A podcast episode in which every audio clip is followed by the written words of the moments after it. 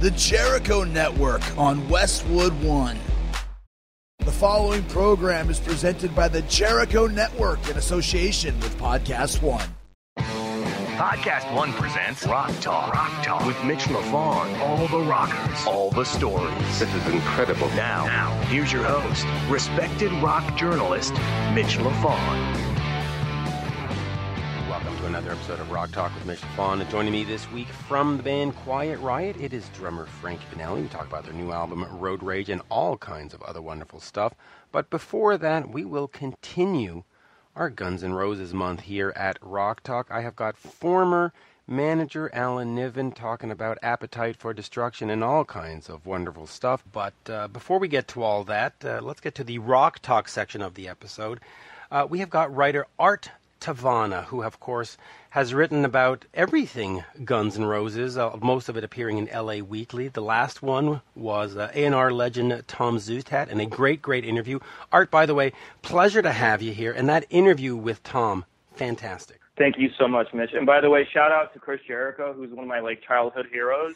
I used to watch him on like Monday Nitro as a kid, and he's a fucking legend, and I love him. So I'm just really excited to be on his network. Yes, and, and Canadian, so you gotta you gotta love that as well. No, he's uh, he's he's you're gonna have to do a uh, Fozzy feature for LA Weekly, I think. They they would never let me, but I would love to if they would. And by the way, another shout out to Bret Hart. We're talking about Canadians. Yes, absolutely. So, so you know, you have written extensively uh, about Guns N' Roses over the year, about the reunion, Melissa Reese.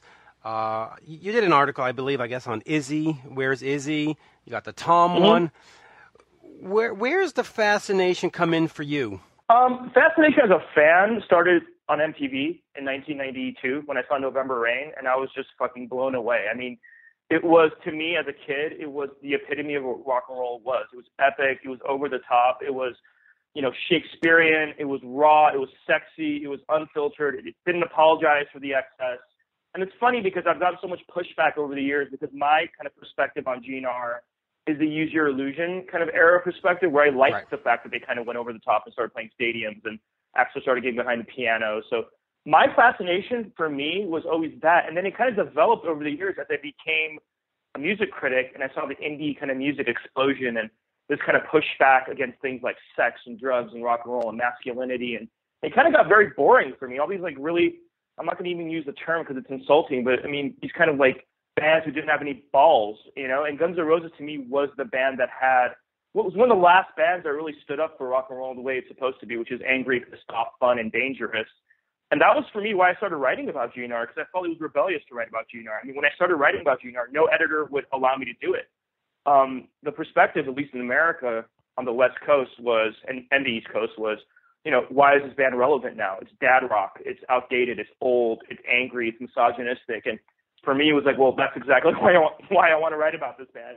Um, those are all the reasons why I love this band. They're badass. They're ruthless, and they took no prisoners. And that was the fascination, really. Yeah, and what what I find also amazing is the fact that they say, "Oh, it's dad rock." It's just not. How many dad rock bands are out there playing stadiums, and how many, you know, those bands are still doing what they're doing now? Are you surprised that this reunion tour has lasted so long? Because I have spoken to a lot of the players on the inside, you know, the Alan Nivens and the Steve Thomas, and they're all like, "I give it five shows before it implodes," and we're, we're we're going on to two years later on three years. I mean, it, it, there seems to be no end in sight. Are you amazed, fascinated, or just hey, that's what I expected? I'm absolutely shocked. I mean, when I was I was at the Troubadour, I was the only journalist at the Troubadour for the reunion show, and when Axl broke his ankle, I got a text message from a friend of mine who was backstage and said Axl broke his foot, it's over.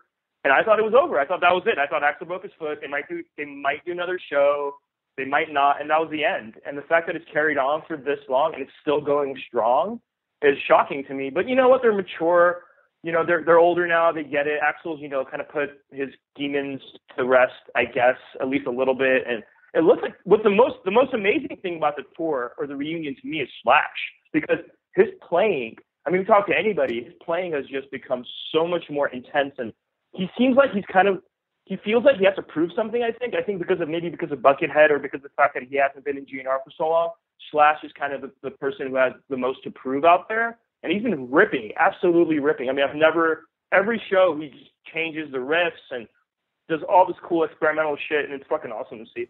Yeah, I agree. And and my take on that is, uh, I don't know if he has anything to prove because he's Slash, but I think he's when you take those Chinese democracy songs and he slashifies them, for the lack of a better word, I think he gets a kick out of going, yeah, you know what? These songs aren't bad. They just were missing me, and right, and, they sound Yeah, great. I mean, love it. you listen to this I love and some of the other songs they've been doing, and you hear those slash solos on those parts, and you go, that song's not bad. What, what, what, what, are people complaining about? These are fucking great songs. It just, it was missing that one key ingredient. You know, it's like when you make a soup and you don't put enough salt, right? And it's just like, ah, now we've got the salt.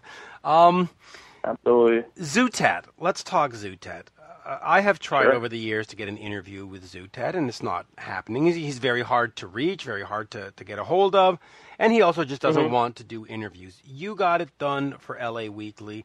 What was that experience like for you? Man, I mean, it took me a year to get Tom to do the interview. It took a year of emailing him, messaging him, talking to him, and he kind of got to know me and read some of my stuff and understood what my goal was, which is to be the historian of this band. I don't care about the gossip. I don't care about the rumors. I don't give a shit about the the shit people always spread on the internet and the GNR forums. I just wanted to talk to him. And finally, he's like, "Come down to Virginia. Come down to Central Virginia. Come to my house. It's the only way I'll do it." And I was like, well, if that's the only way you'll do it, I'm booking my flight. So I booked a flight, went to Virginia. He lives in the middle of nowhere in the backwoods. Like he's got this 200 acre, giant 250 year old property with like a bunch of different rant, like um, barns and like it's just an endlessly large property. So getting to his actual house was like going through a small city. So I had to like drive through this like dark woodsy area, like over a bridge. No idea where I was. My phone was dying. I had no service. The minute I see Tom, he came out, brought me in, exchanged very little words. We talked like for about 10 seconds. Hey, how you doing? Thanks for coming down. Takes me to his record room, which is just surrounded by vinyl and old kind of demo tapes and a lot of stuff I obviously can't talk about, but a ridiculously cool room for any GNR fan. And then he sits me down on his couch, puts on an Appetite for Destruction, an original, unopened vinyl robot rape cover, and I verified that it was real because I looked at all the markings and shit. Takes it out, puts it on this ridiculous hi-fi stereo, and we just listened to the whole record back and front, and just no words were exchanged. We just sat there and listened to Appetite for Destruction. And let me tell you, if anybody, if you can pull, pull this off, get an original copy, get it on a really cool hi-fi system, a really good, really good speakers, and listen to that record. It's a fucking completely different experience. I've never, Wow. I, like, I, I, my appreciation for the record completely was enhanced after that moment, and it was just, it was insane. And then we did an interview for about three or four hours, and I only, I only used about 25 minutes of the interview, to be honest with you Wow. um, because we, we just can't. I couldn't print all of it; it was impossible. And there's a lot of stuff that obviously I can't talk about and would never be able to talk about. But I'll just say this: like Tom Zutaut, man, that guy is a. Uh, there's so much. He's, he has so much to give and so much to talk about. I think he will. I think eventually he'll write a book and it'll all get out there. But for right now, he's just not doing interviews. I'm, I was just lucky enough to talk to him. Wow, that's that's great. Now, do you do you think at some point with all these contacts that you have that you might collate to this into some kind of book or some kind of something that we can get a hand everything in one place? Yeah, I mean, a book is happening for sure. I'm writing a book about Guns N' Roses. It's going to be an uncensored history. Uh, my goal from the beginning was I read all these books by guys like Mick Wall and Stephen Davis and Danny Sugarman, and they all really sucked. And I'm not embarrassed to say that. I'm not scared to say that. I think Mick Wall's book, everything he's written about GNR is complete bullshit. I mean, this guy. Let, let me just give one quick story before I, I end this. Um, Mick Wall wrote about the Troubadour show as if he was there. He wasn't. And then he broke, quote unquote, broke the news of Adler injuring his back. The only person to have broken that news was me. I was there. I got the text message. Nobody even knew he had hurt his back before I knew he hurt his back. I reported on it. Mick Wall went on his blog, wrote about it as if he'd broken the news, didn't credit the weekly, didn't credit me, got all the credit. Now when you Google Steven Adler's back, it's all these Mick Wall references. And then guess what? I went on Twitter and asked Mick Wall about it, and he blocked me on Twitter. He just blocked me, and that's the kind of guy. And this is the thing: you talk to anybody in the GNR universe, they, and they, they'll say, it, "Man, the GNR history is Rashomon." Right? Alan Niven said that to me once, and it's it's very subjective. It's very hard to get a handle on. And my goal is to really kind of dig through all the bullshit, fact check, and be kind of the historian. And Gonzo, go into the go on the road, go to Alan Niven where he lives, go to Tom where he lives, go to all the various characters, and get their story on the record before it's too fucking late, you know? Because guys like Mick Wall are just sitting in their their like apartments or condos in England and stealing stuff from other reporters. I want to go into the fucking lion's den. I want to go to everyone's house. I want to go to their studios. I, I want to really kind of reveal the stuff that I haven't been able to talk about because of, you know, like you can't publish everything in the LA Weekly, you know? Yeah, I can imagine. Now, of course, uh, just just quickly from, from my my perspective and my show's perspective, I, I have no idea if, if Mick Wall does anything you've said there. So he's certainly invited onto the uh, show to uh, to clarify anything, just because you know. uh, yeah. Uh, and then uh, we'll finish with this: uh, Axl Rose, ACDC, thumbs up or thumbs down?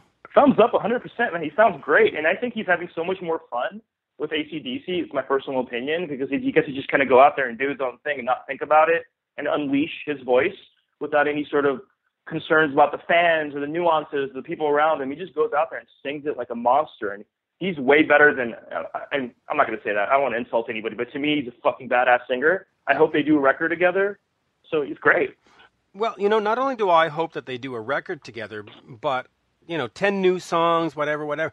I just want to have like a double live album of all those classic ACDC songs with Axl's voice on it. That to me would be the ultimate. Oh, and I'm, yeah. I'm with you on the thumbs up. I think he's just nailing it, but he's also nailing it with Guns N' Roses. I mean, uh, I, I have never been an Axl hater over these years. You know, even in Mm-hmm. 2008 and 2000, I went to the shows. I saw them at the Metropolis in Montreal, which is a little club of 2,000 people.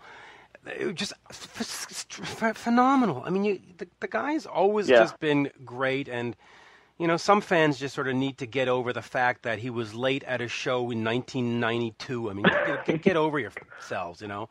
Uh, Axl's great, Slash is great, Duff is great. They're all great. Leave me alone. that's that's how I look at Well, it. the, the way I look at it, I guess I'm a Use Your Illusion fan. The way I look at it, thank God he was late. Thank God for the riots. Thank God for the crazy behavior and all the crazy shit he did. Because if it wasn't for that, all the theater, all the theatrics and high drama that that kind of makes his band so interesting wouldn't wouldn't exist. I mean, Axl Rose's sort of bad qualities are what made this band so fucking exciting as a kind of a, a movie, a blockbuster film, as opposed to just a rock band. Yeah, yeah, I fully agree. I, I think had he not done that stuff, we might have lost the intrigue. Like we might have lost that. Well, is he going to show up tonight? And um, Yeah. that that's part of their culture. That is what they are. And but you know what? That aside, this last couple of years they've been on time every time, and it's just been phenomenal. I've seen a bunch of shows and just haven't been disappointed once. And even if it's the same set list, just the way it's put together and the different passages Slash is doing with his guitar, there's enough little variations just in that that it keeps it totally enthralling. So good for them. And Art, always a pleasure. Um, where can folks find you online, by the way? Uh, you can find me on Twitter at Art Tavana or Tavana, whichever way you want to pronounce it. Best way to find me is on Twitter, and then if you just Google my name, you'll see all the GNR stuff pop up. And I'm on my GNR ranting all the time with the fans who, you know, are interesting or precious at times, but it's really fun. So just find me on my GNR. Again, it's Art Tavana or Tavana. Tavana.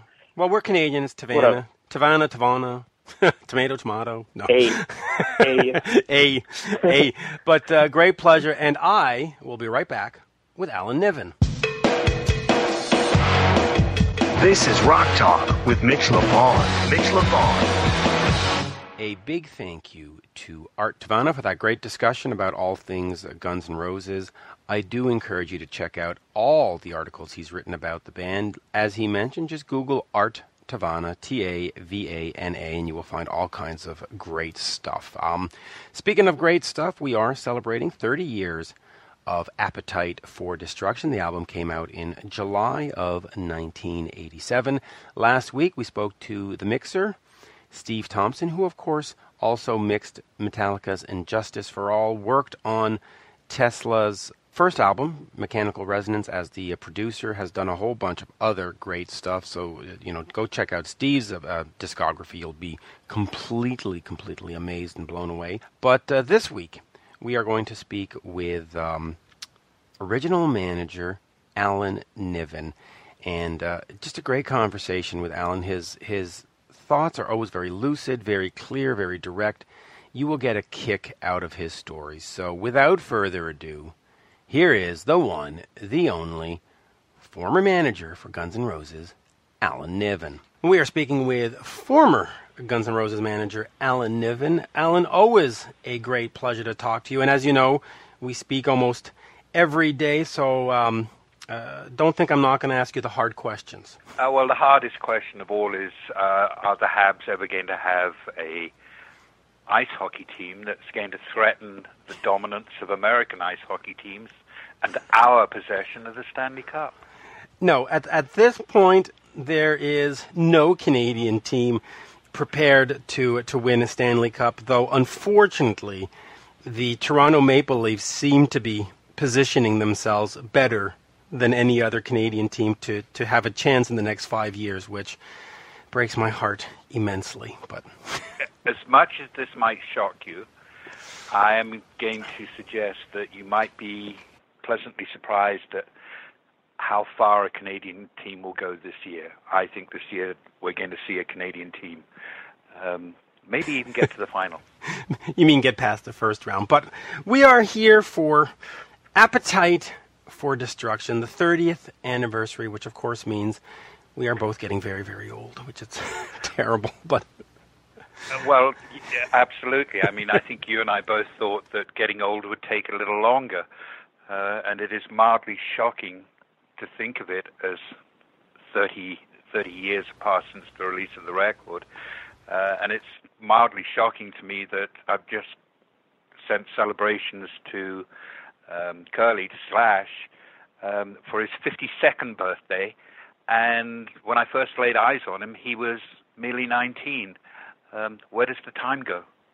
Yeah, I know it goes too fast, but I think that, that it does underline, though, something very important is the fact that this album has maintained a fan base, has maintained interest, and has stayed relevant uh, for so long. So, so let's start there. Why has these songs, this collection of songs, stayed relevant for so long?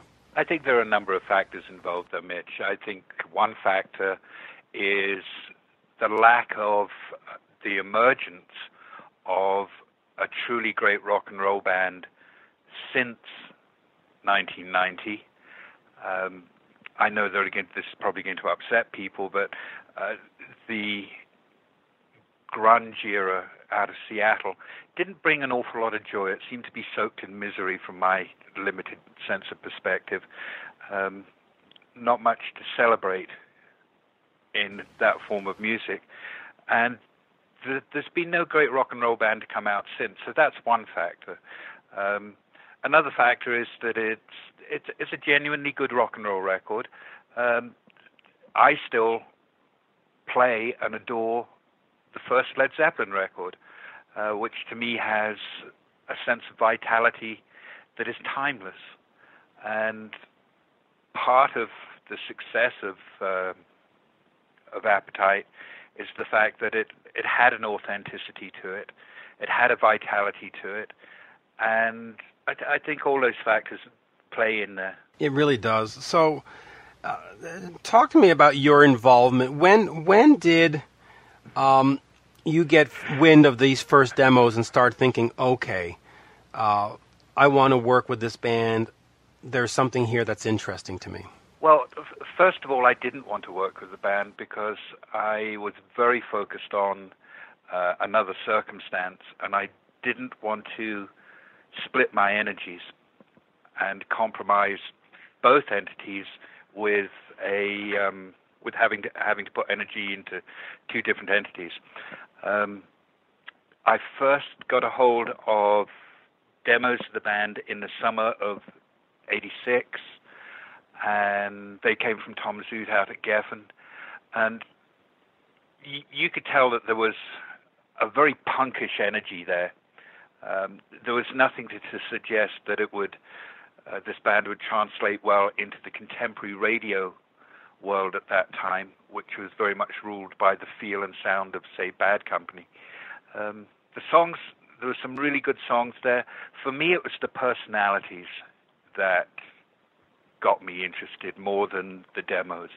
It was the characteristics of Slash and Izzy and Axl. You've often said that Izzy's the heart and soul of the band. Uh, I was. Excuse, hold on, hold on.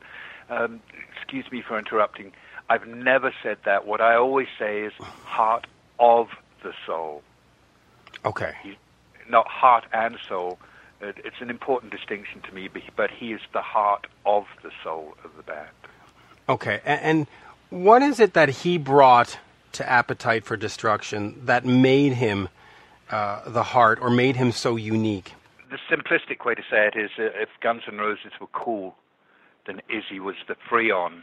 And what I loved about Izzy was that he had uh, an insouciance that informed the syncopation of his rhythm playing. He had a street vernacular in his lyric writing that was unimpeachable. And for me, as a rock and roller, he was entirely authentic. He really was. Um, there are out there demos of Mr. Brownstone and a couple of other songs that you did with uh, Michael Lardie of Great White. Um, talk to me about those demos and what's the story behind them?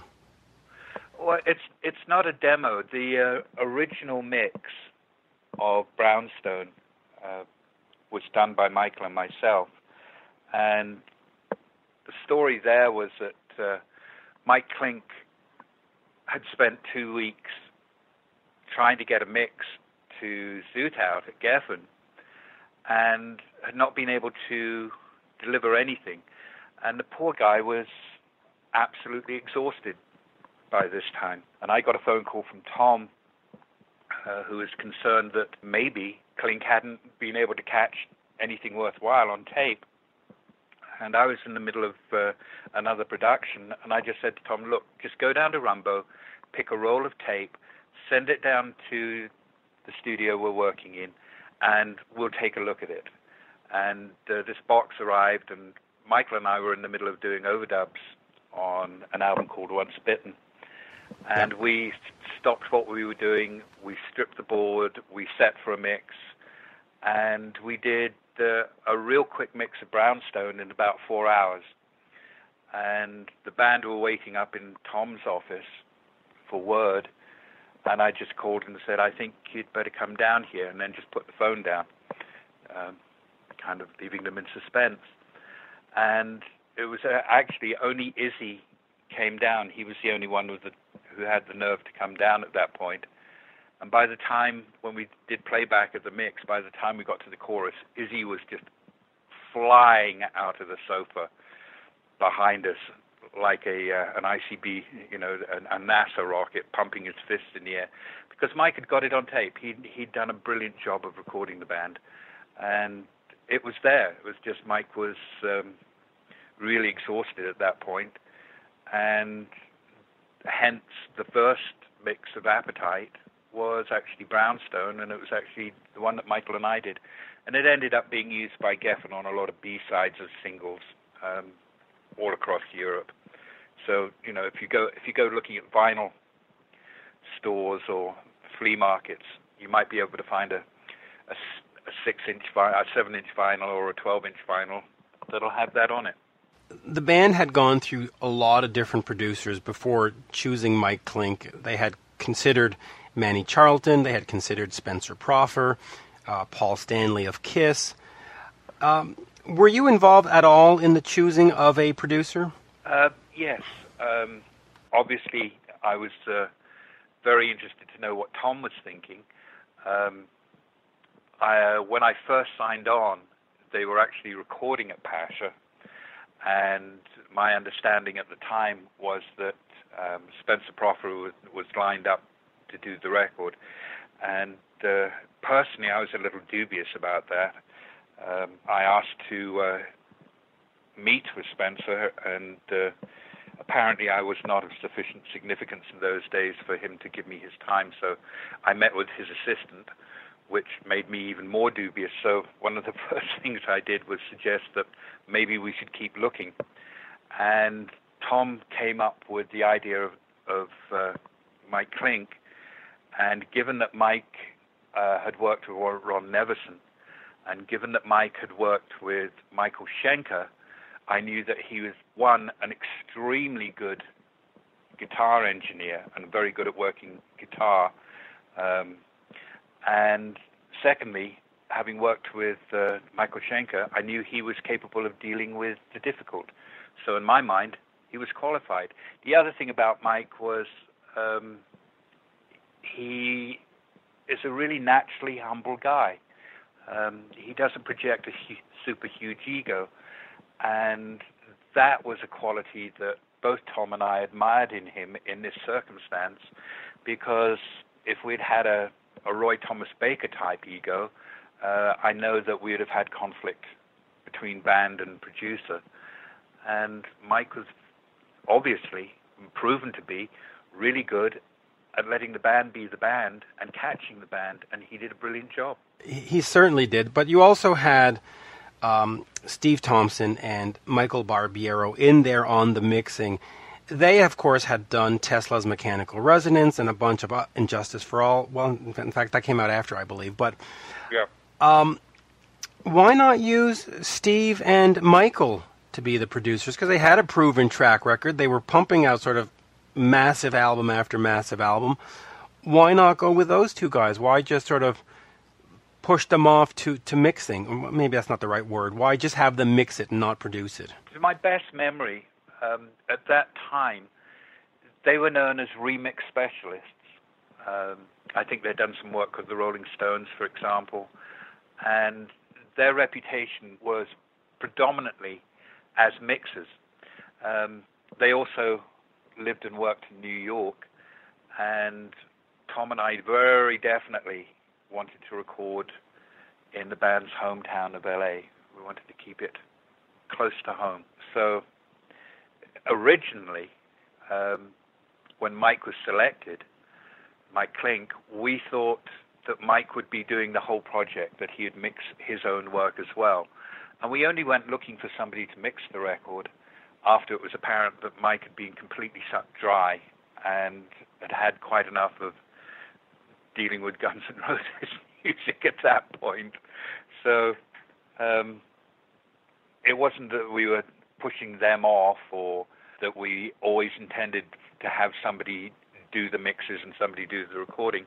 It was just a natural evolution of circumstance and a very, and a very fortuitous one because uh, Thompson and Barbiero um, were amazing to watch because they worked manually and it was almost like a dance routine in front of you as they tried not to collide with each other as each would adjust a knob here, a fader there as the mix was going down.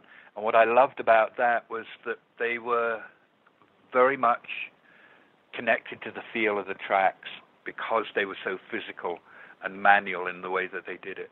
No, no Pro Tools back then. It was all uh, by hand. Now, now you mentioned well, that it, they they preferred not to use automation. Um, they felt that they connected better to uh, the fluidity of the energy of a recording by working manually. Which I think you would agree with, and certainly something I agree with. I mean, to, to, to get a to capture a live feel, it should be it should be live. It can't, you know. Um, now you mentioned that Mike Clink was exhausted or, towards the end of it. Uh, he couldn't, or you know, was tired of dealing with Guns N' Roses. The album itself sounds very live, very fresh, very off the floor. Was it that way, or was there a lot of takes and comping mixes and, and sticking things together, or was it really much a, a live record? How, how difficult was it to capture each song? Mike understood um, the direction that he got from Tom and I, which was to keep it as vital as possible. And he would have you know, when he did basic tracks, he'd be looking for the the drum track that had the best feel and vitality to it. Uh, if he could maintain as much of the bass track or as much of the rhythm of the guitar as he could on that, he would. Um, so the approach was to uh, keep it as vital as possible um, and not to get bogged down in overdubs. And it's it's your basic tracks that really inform um, the feel.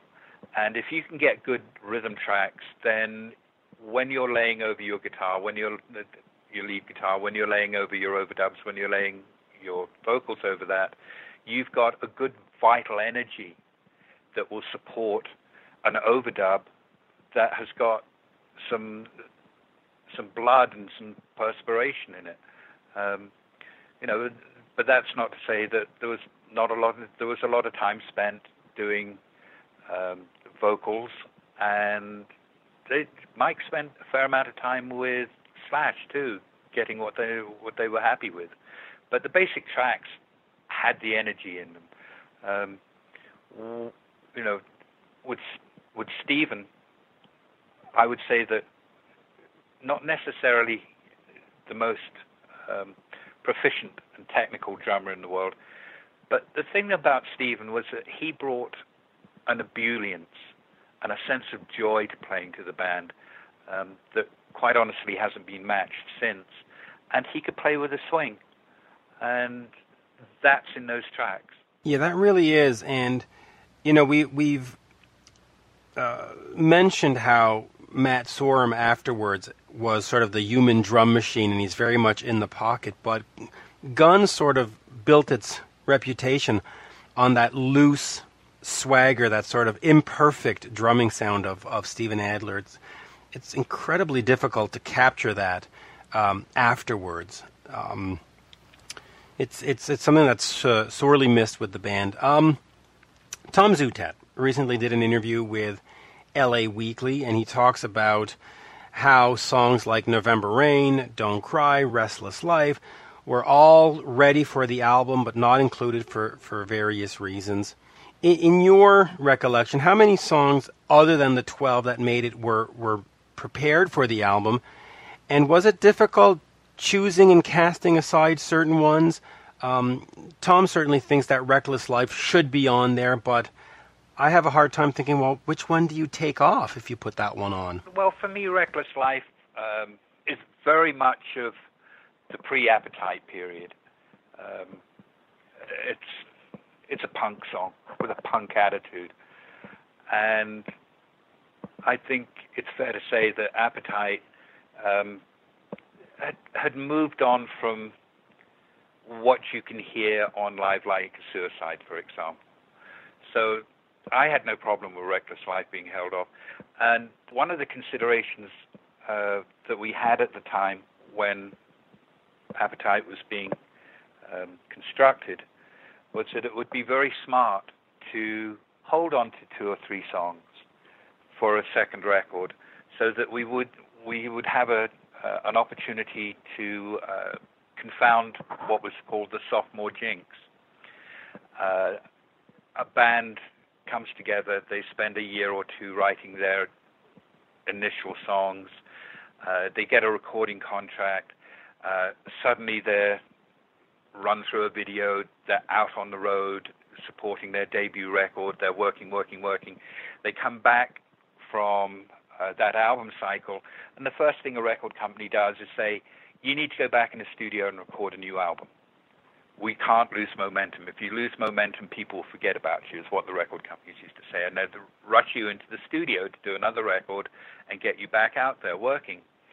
Um, and an awful lot of bands would come back after that initial album cycle and they'd be exhausted um, mentally and physically and not have the energy to construct a, a really good catalog of songs for a second album.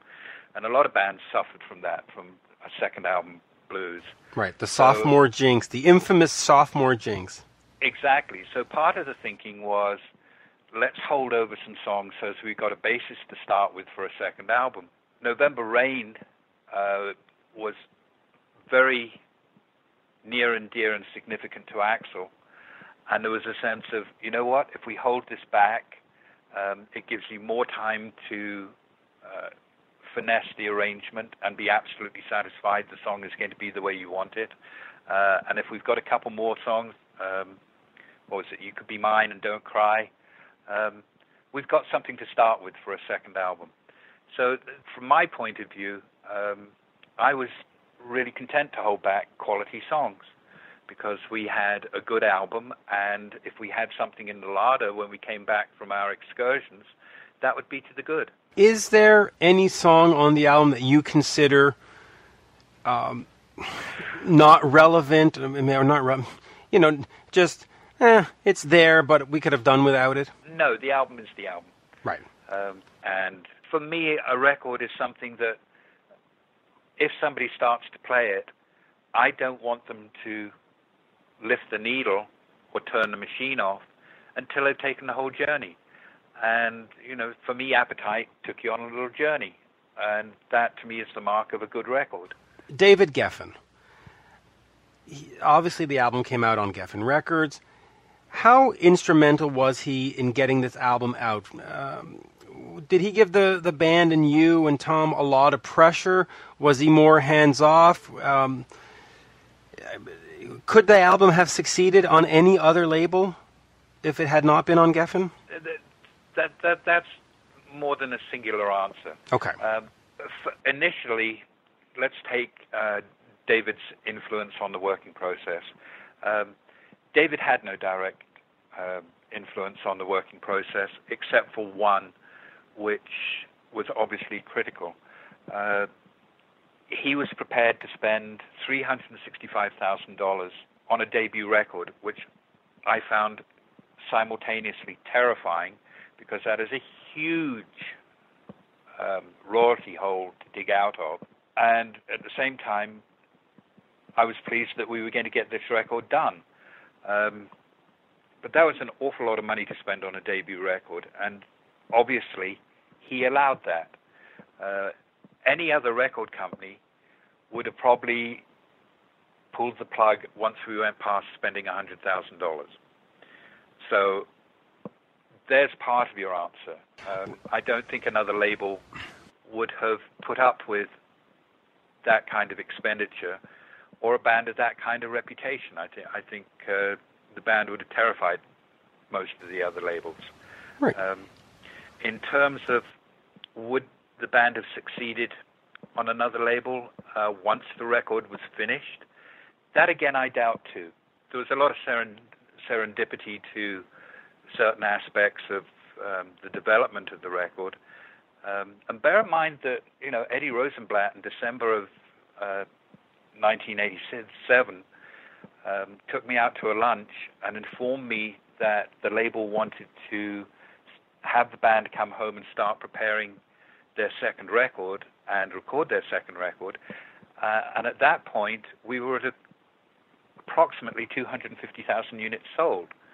Um, you know, so there was an aspect of, you know, we even survived Geffen because the, the policy, the company policy was, we've sold a quarter of a million albums. Uh, we basically recovered our money. Um, now it's time to l- look at a second album, and um, I looked at him across the uh, the table with a certain amount of annoyance and frustration, and I said, Eddie, we're at a quarter million sales in six months without any AOR airplay and without any MTV airplay. Can you imagine what, where we might get to if we got a little of both? And I was thinking, you know, we could maybe get this thing up to gold. Um, you know, what did I know? I, I, I know nothing at all ever. Um, but there was a, a big push from myself and from Tom to stay with the record in the coming year. And part of that push was um, harassment of MTV by everybody to give the video a play because they'd never played it. Um, another thing that, that we did was uh, we had an offer to play the Santa Monica Civic as a Christmas show at the end of 87. And I also had someone come to me in an offer to play uh, Perkins Palace, which was a, a, a smaller venue in Pasadena, and play more than one night.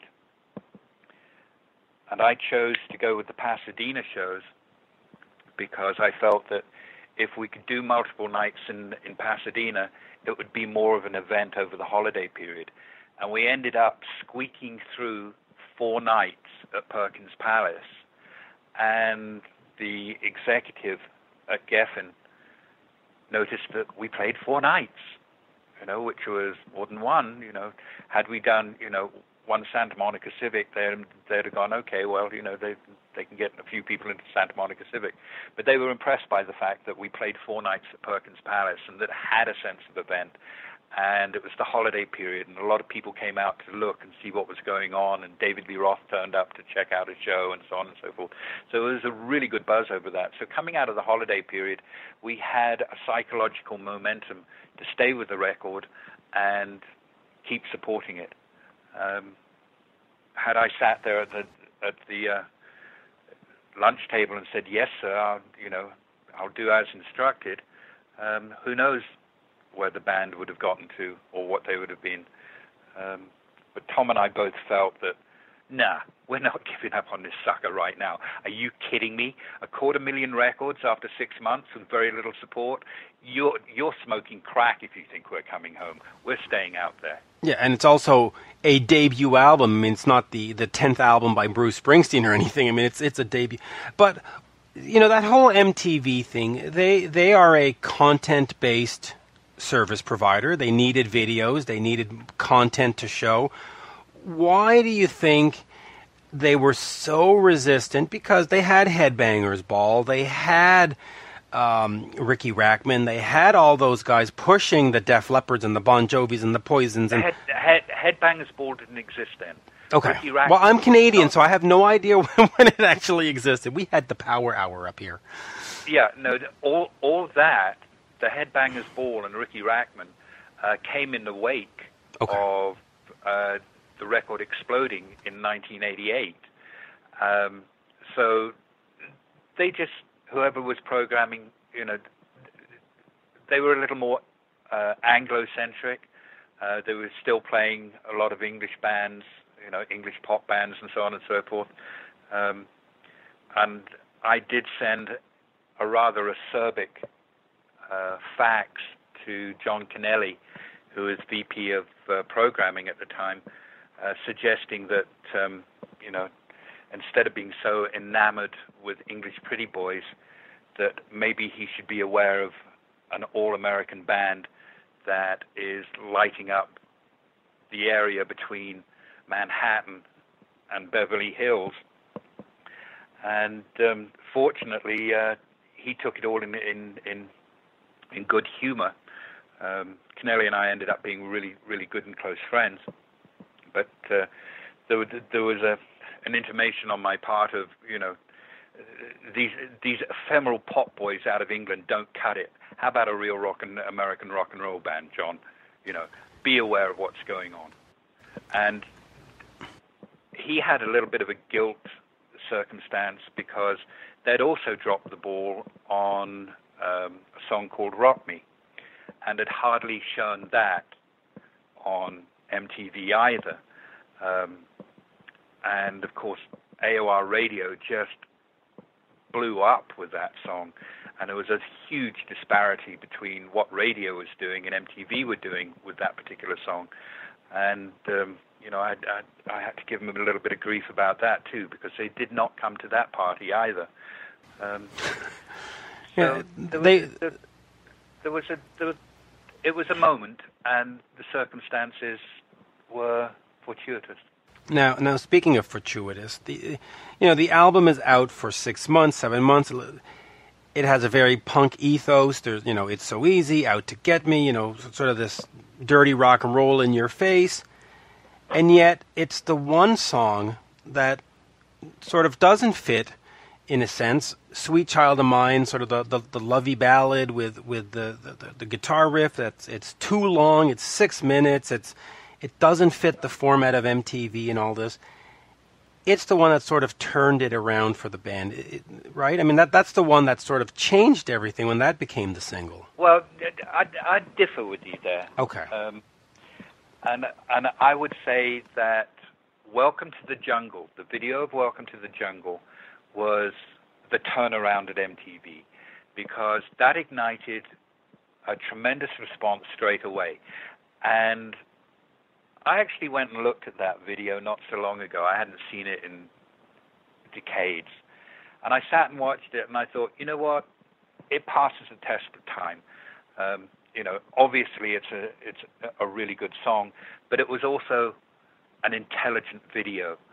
And you know, when people talk about dangerous bands, my assessment of that is a dangerous band is one that, uh, any band is ever dangerous, you know, as far as I'm concerned, somebody with a, a sawn-off shotgun is dangerous. You know, bands are bands.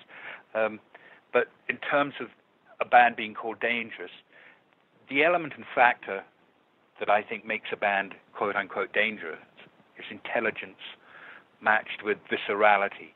And if you can see that there's an intelligence behind a band, then you're required to think and respond and wonder what is going on. And, you know, hence that ridiculous terminology of dangerous band. Um, and I think that video has an intelligence to it. Um, it had a whiff of politics to it. It certainly had a, a whiff of sociology to it um, that matched the content of the song. And that video made a mark. Um, so when we got to Sweet Child, and bear in mind, um, Welcome to the Jungle, um, we were given a budget of $75,000, which sounds huge these days. But actually, it was not enough for us to uh, get the production company we wanted to work with um, to shoot the video that we wanted shot.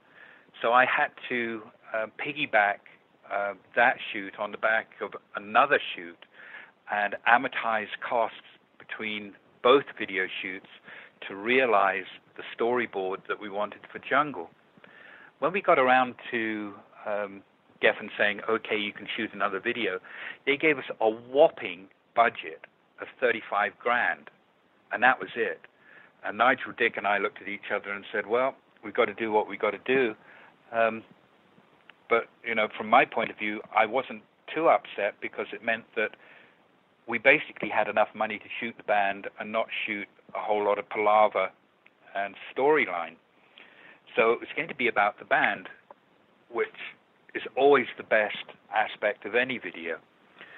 Um, so that that limited us to our approach, and the irony of it was was when Nigel and I were doing preparation for the video, um, we were both worried that we'd be able to get enough of good footage in one shoot that would be overnight, and we'd probably get about four or five hours of shooting, if that. Um, and Nigel came up with a really inspired idea, and he brought, um, I think it was three Bolex 16 mm cameras to the shoot, and he had a grip load them with 16 millimeter black and white film. And anybody who was on the shoot could pick up one of those Bolexes and shoot B-roll. So the idea being that we'd make sure that we had enough B-roll. Well, when we got to um, edit. At this point, there was an interruption in the phone service, but uh, we got Alan right back to uh, finish this story and more about Appetite for Destruction. We are uh, back with Alan Niven. Got a little disconnected there on the phone, but uh, we were talking about the uh, Sweet Child of Mine uh, video shoot, and we got to the three cameras, and I don't know what they're called. Bolex, is that what they're called? They're called Bolexes. Okay. They're a 16, 16 millimeter camera. Okay. And Nigel came up with this brilliant idea of having uh, a grip load three Bolex cameras that anybody who was on the shoot uh, could pick up and shoot B-roll um, while the main camera was was uh, used to get the uh, the main aspect of the video. Um, and when we got to edit, um, and the reason we did this, you know, I don't know if, if this dropped out or not, but the reason we did this is we were worried we'd have enough footage on, on a four or five hour shoot to be able to get a decent edit together. Um, so hence Nigel's inspired thinking.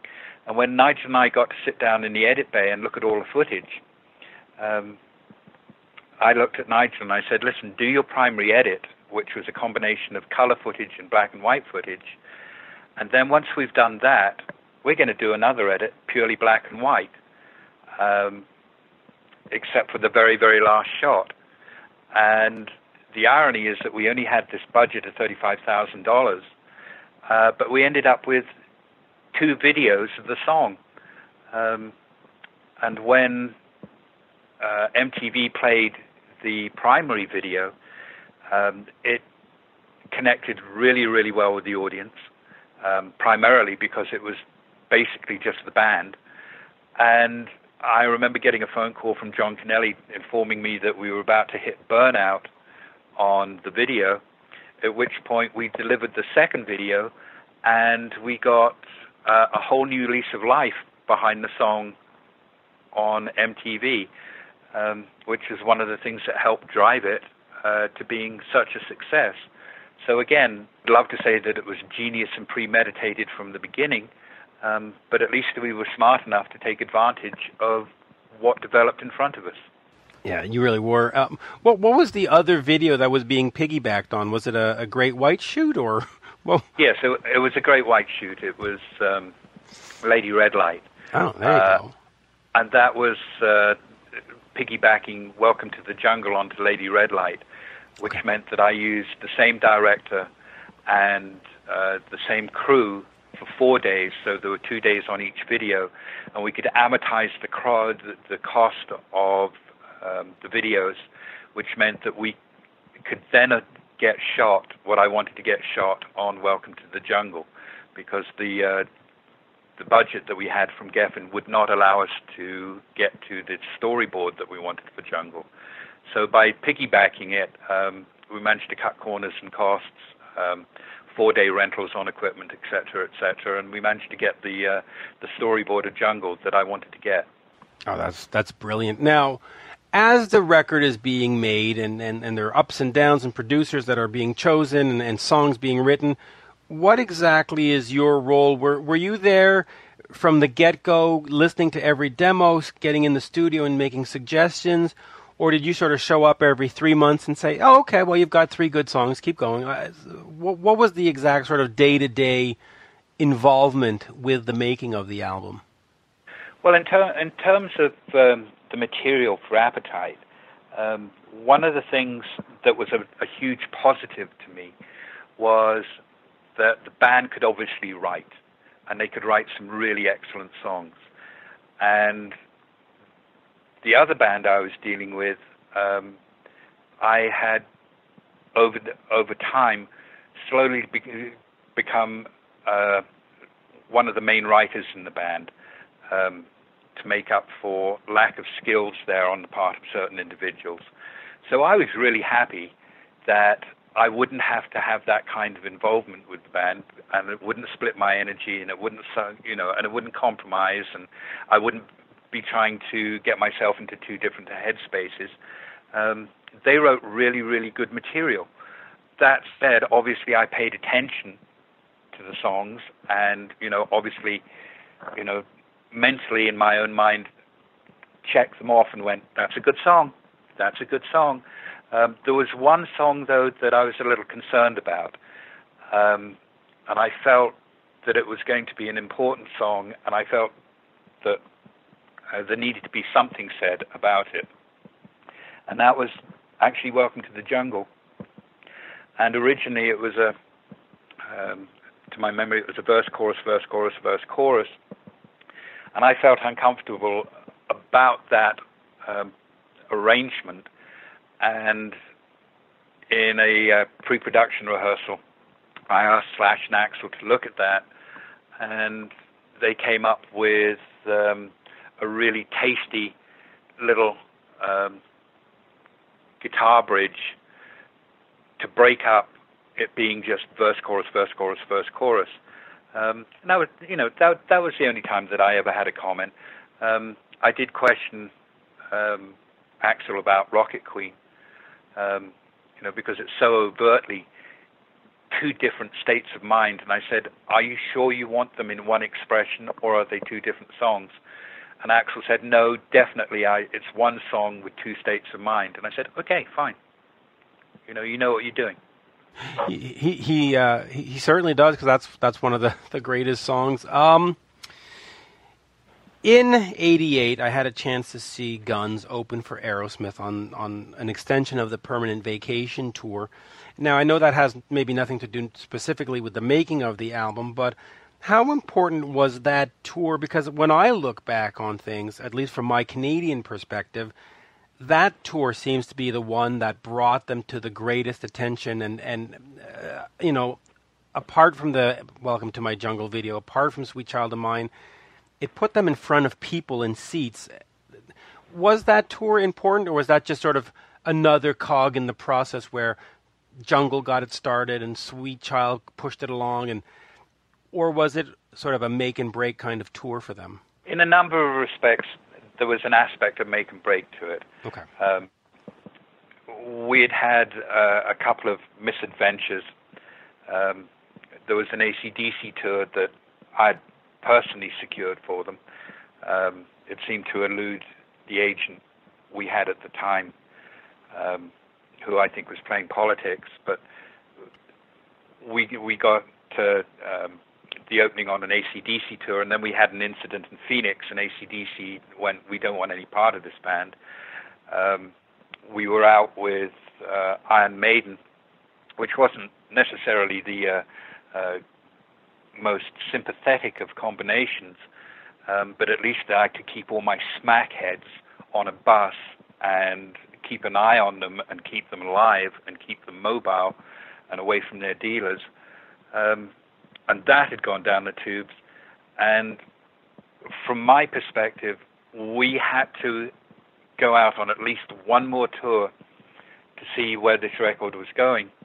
And the only one available w- was Aerosmith. And of course, Aerosmith at that time were all, all rehab fellas.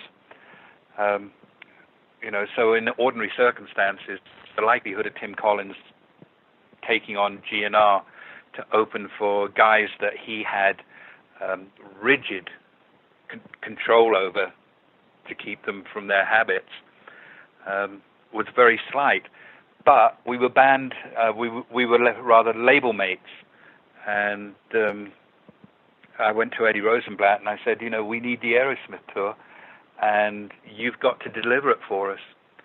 And David Geffen and Eddie Rosenblatt ba- basically beat Tim Collins up and, and insisted that he take out GNR. Um, so thank you, David and Eddie. And off we went on the Aerosmith tour, which Axl did not want to do at the time. Um, however, from my perspective of my involvement with the band, that tour is the highlight of my experience with the band. That was the highest moment, uh, the magic of an incredible response being manifest by the audience.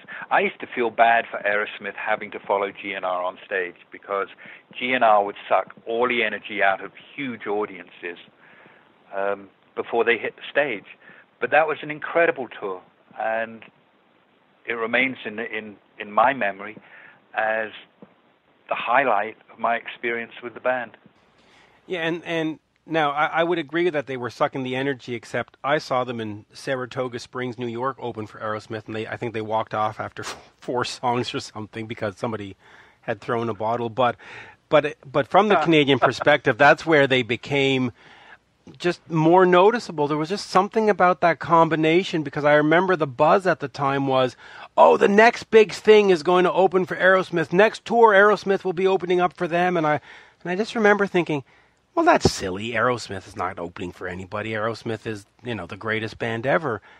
Um, but but but yeah, no, no. But I, I'm just thinking. I'm trying to recollect those days of 1988 because there was just just those two together. That there there was that you know there was an energy there, and you could tell that that was sort of like okay, Guns is not just an opener. They're not just five kids. Yeah, and and the guys in Aerosmith too took a big shine to GNR. And I think part of that shine was, you know, that they were having to make these incredibly saccharine and processed records for Geffen under John Kalodner. And I think part of them um, looked with envy at GNR, who were not being forced to do that, and who, who were going out there and being a very raw and visceral band, which once Aerosmith were themselves to a degree. And I think they looked at that and said, you know, they're our little brothers in a way. Um, there was a really good relationship between both bands. Um, you know, yeah, there was, and and there was an irony also that at at at that time, Metal Hammer magazine had somewhat dismissed Guns N' Roses as being the poor man's Aerosmith, and when they got on that tour, they showed that they weren't the poor man anybody. They were exactly. Guns N' Roses. It, it, it, exa- exactly. Um, you know, it, and it's it's like going. You know, I could be accused of saying, "Oh, Guns N' Roses were your attempt to have your poor man's version of the Rolling Stones." No, the Rolling Stones, the Rolling Stones, and Guns N' Roses are Guns N' Roses. But my perspective, after after um, a year or so with the band, was that um, they had the potential and the talent to have the kind of career and build the kind of catalog that the Rolling Stones had. And they very much had um, personified the attitude that had turned me on about the Stones, which is utterly anti authoritarian. And they espoused the worth of every soul, including the souls of urchins from under the street. Um, which I think is elemental in rock and roll. It's that blue collar heart of rock and roll. Um, and I think they shared that with the Stones. And of course, to me, Aerosmith were, when I first looked at them, I thought they were a poor man's Rolling Stones. Right, but, which is, which is the irony there that Aerosmith are the poor man's Stones, and and you know I'm, I think of the the math. You know, you know, Rolling Stones greater than Aerosmith, Aerosmith greater than Guns N' Roses, and yet none of that's true. They're they're all equal. No, none of none, none of that's true.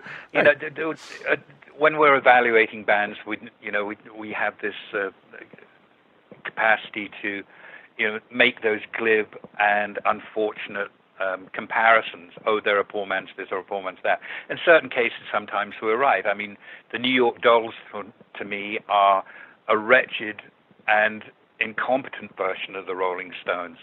Um, you knew what they were trying to be, but they just didn't have it to be it.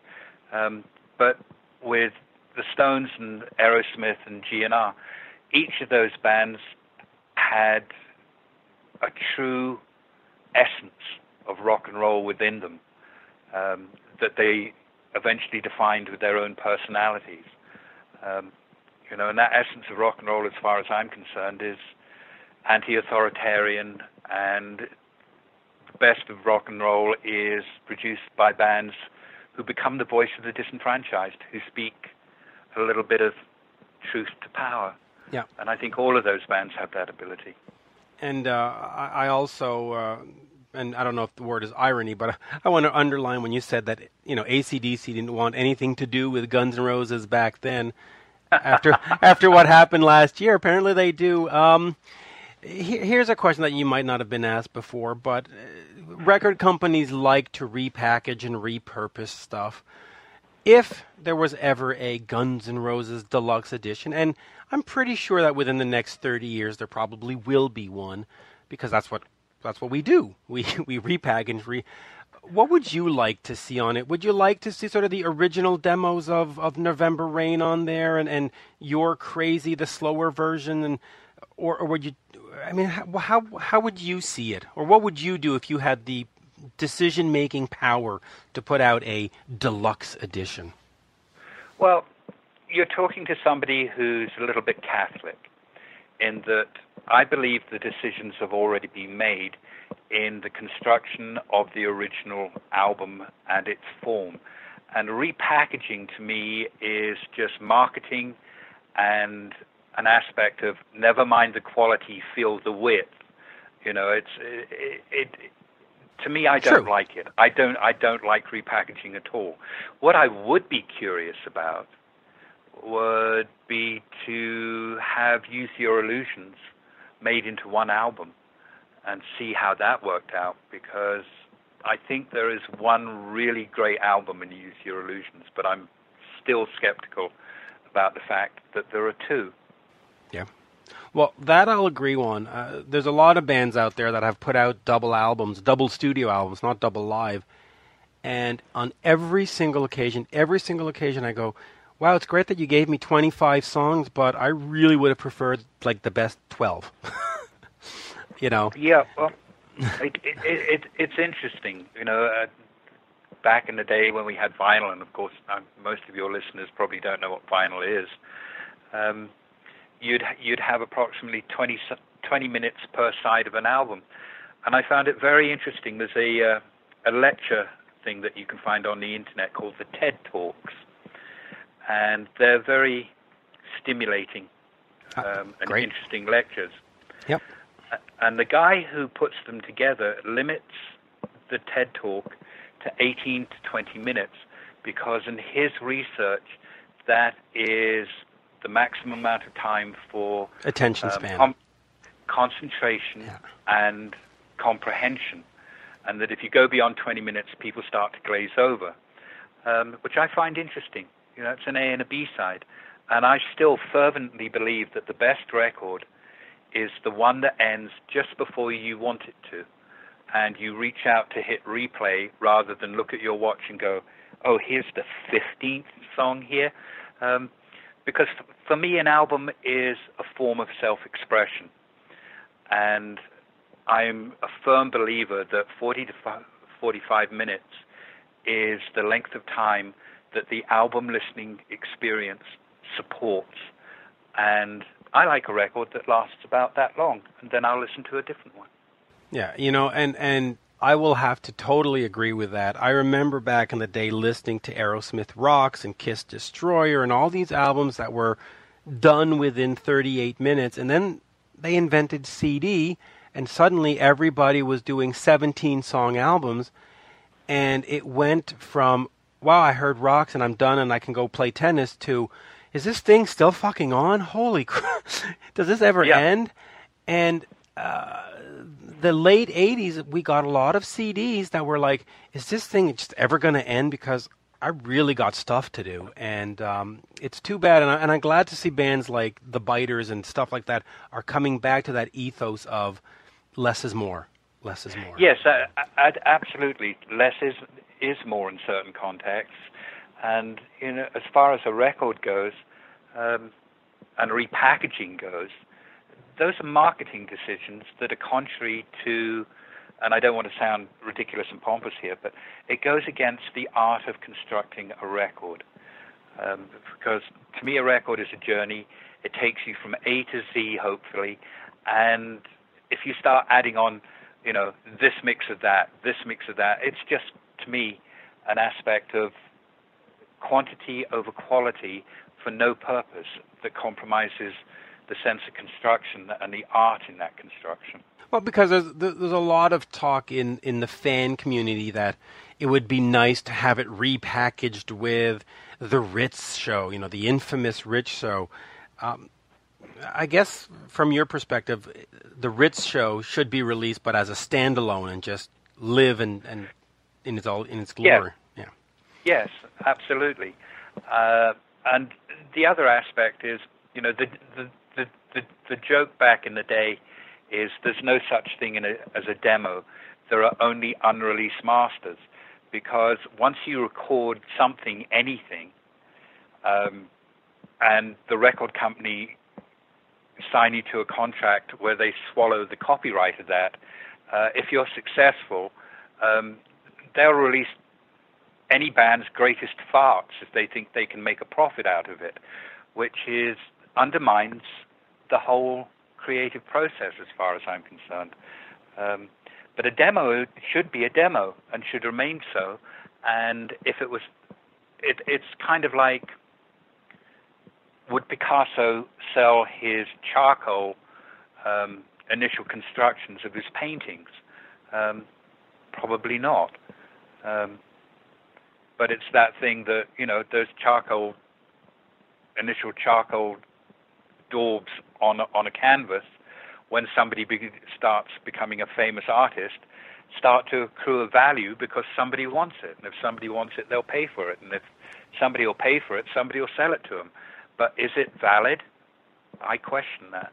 Yeah. And uh you know, we'll uh, we'll leave it at that because it's it's we've done a little over 40 minutes here of just talking about one album, which is um, was challenging for me. I have to say. Normally, I, I jump around from topic to topic. At this point, in a normal conversation, we would have been knee deep in talking about different singers and different this and Guns N' Roses and Great White. But um, it is a great album. And and it, is there anything we missed? And and then we'll we'll get a final word on what do you think of the state of Guns N' Roses in 2017? Everybody in 2015 said it'll never happen. In 2016, it did happen with Slash going back, and uh, everybody said, "Well, it's not going to be good."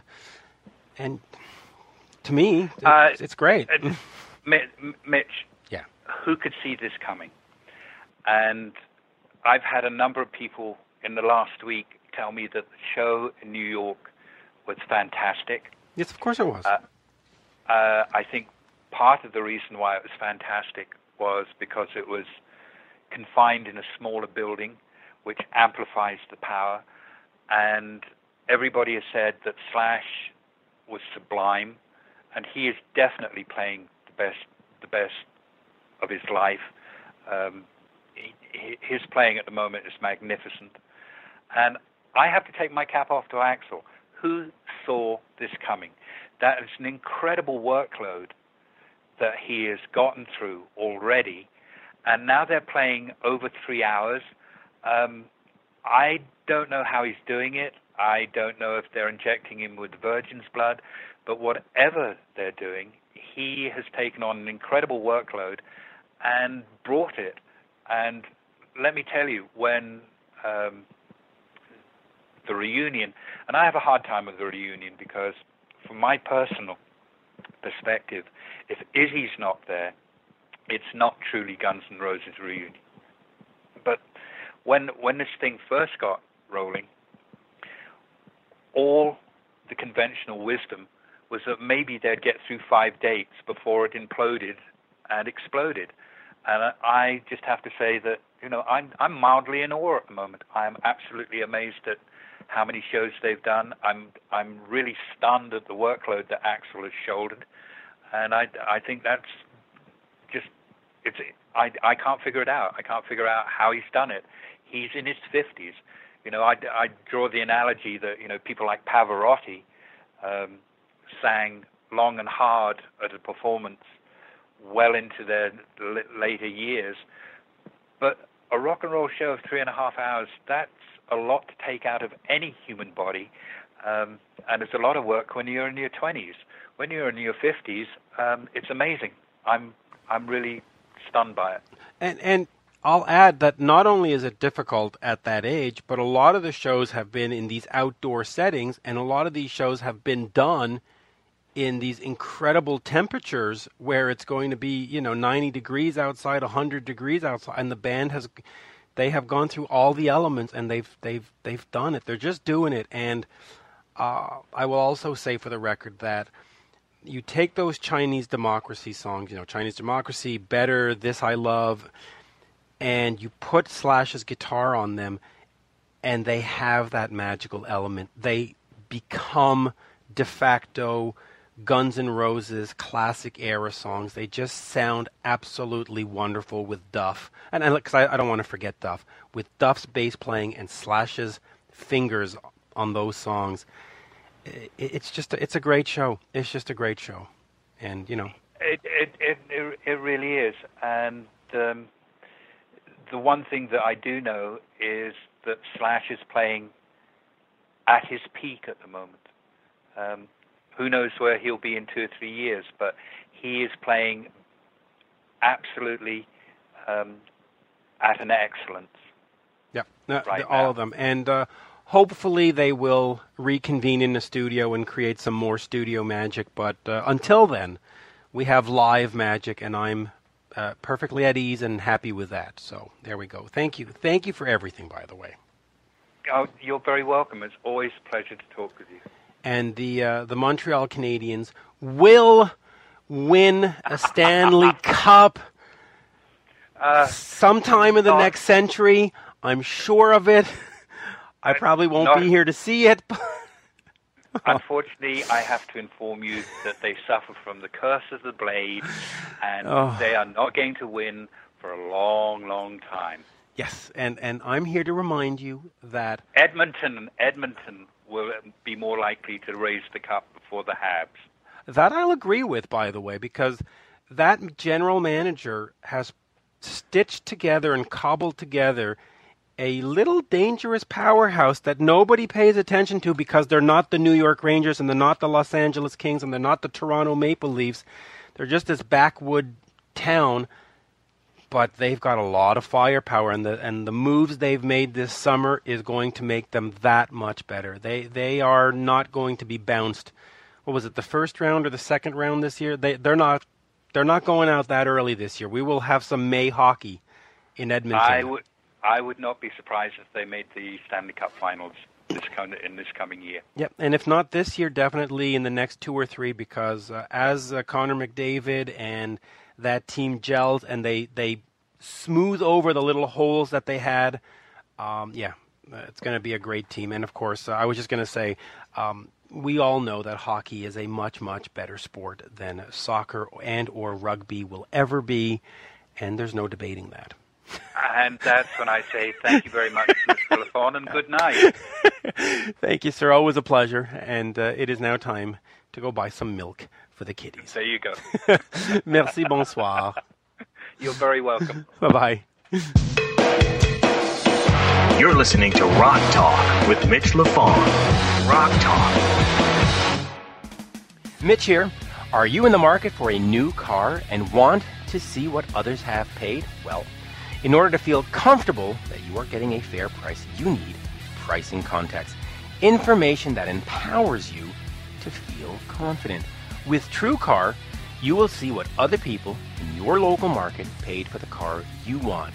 From there, you can connect with a local TrueCar certified dealer and enjoy a more confident car buying experience. Using TrueCar, you can easily find the car you want. TrueCar will show you what other people in your area paid for the car you want. Now you know what a fair price is, you can feel confident. Once you register, you'll see real pricing on actual inventory. This is competitive pricing offered to you only by TrueCar certified dealers for an actual vehicle on their lot. It's pricing you'll see before going to a dealership so you can feel confident when you show up. With TrueCar, you can connect with a local certified dealer of your choosing so you can enjoy a quick, easy buying experience. TrueCar customers are more likely to enjoy a faster buying process when they connect with TrueCar certified dealers. TrueCar users save an average of $3,000 off MSRP. When you're ready to buy, visit TrueCar to enjoy a more confident car buying experience. Some features not available in all states. HBO's Game of Thrones is back for its seventh season. Winter is finally here, and so are the White Walkers. Will the Seven Kingdoms of Westeros survive the threat from the north, or will they fall in the looming war for the Iron Throne? After you're done watching an episode, join the discussion here on the Game of Thrones After Show on PodcastOne. Every week, our hosts discuss each episode in detail, from shocking twists to fan theories, as the series chronicles the violent struggle among the realm's noble families for ultimate power. Join the fray every week on PodcastOne.com, the PodcastOne app, or subscribe on Apple Podcasts. Now back to Rock Talk with Mitch Lafon. Welcome back. I certainly hope you enjoyed my uh, conversation with former Guns N' Roses manager Alan Niven. Always a great pleasure to uh, to talk to Alan. Let us move over to another stalwart of the 80s music scene, the one, the only, Frankie Banali of Quiet Riot. They have a new album out called Road Rage. Um, quite a story to that album. It was supposed to come out in the spring with a different singer.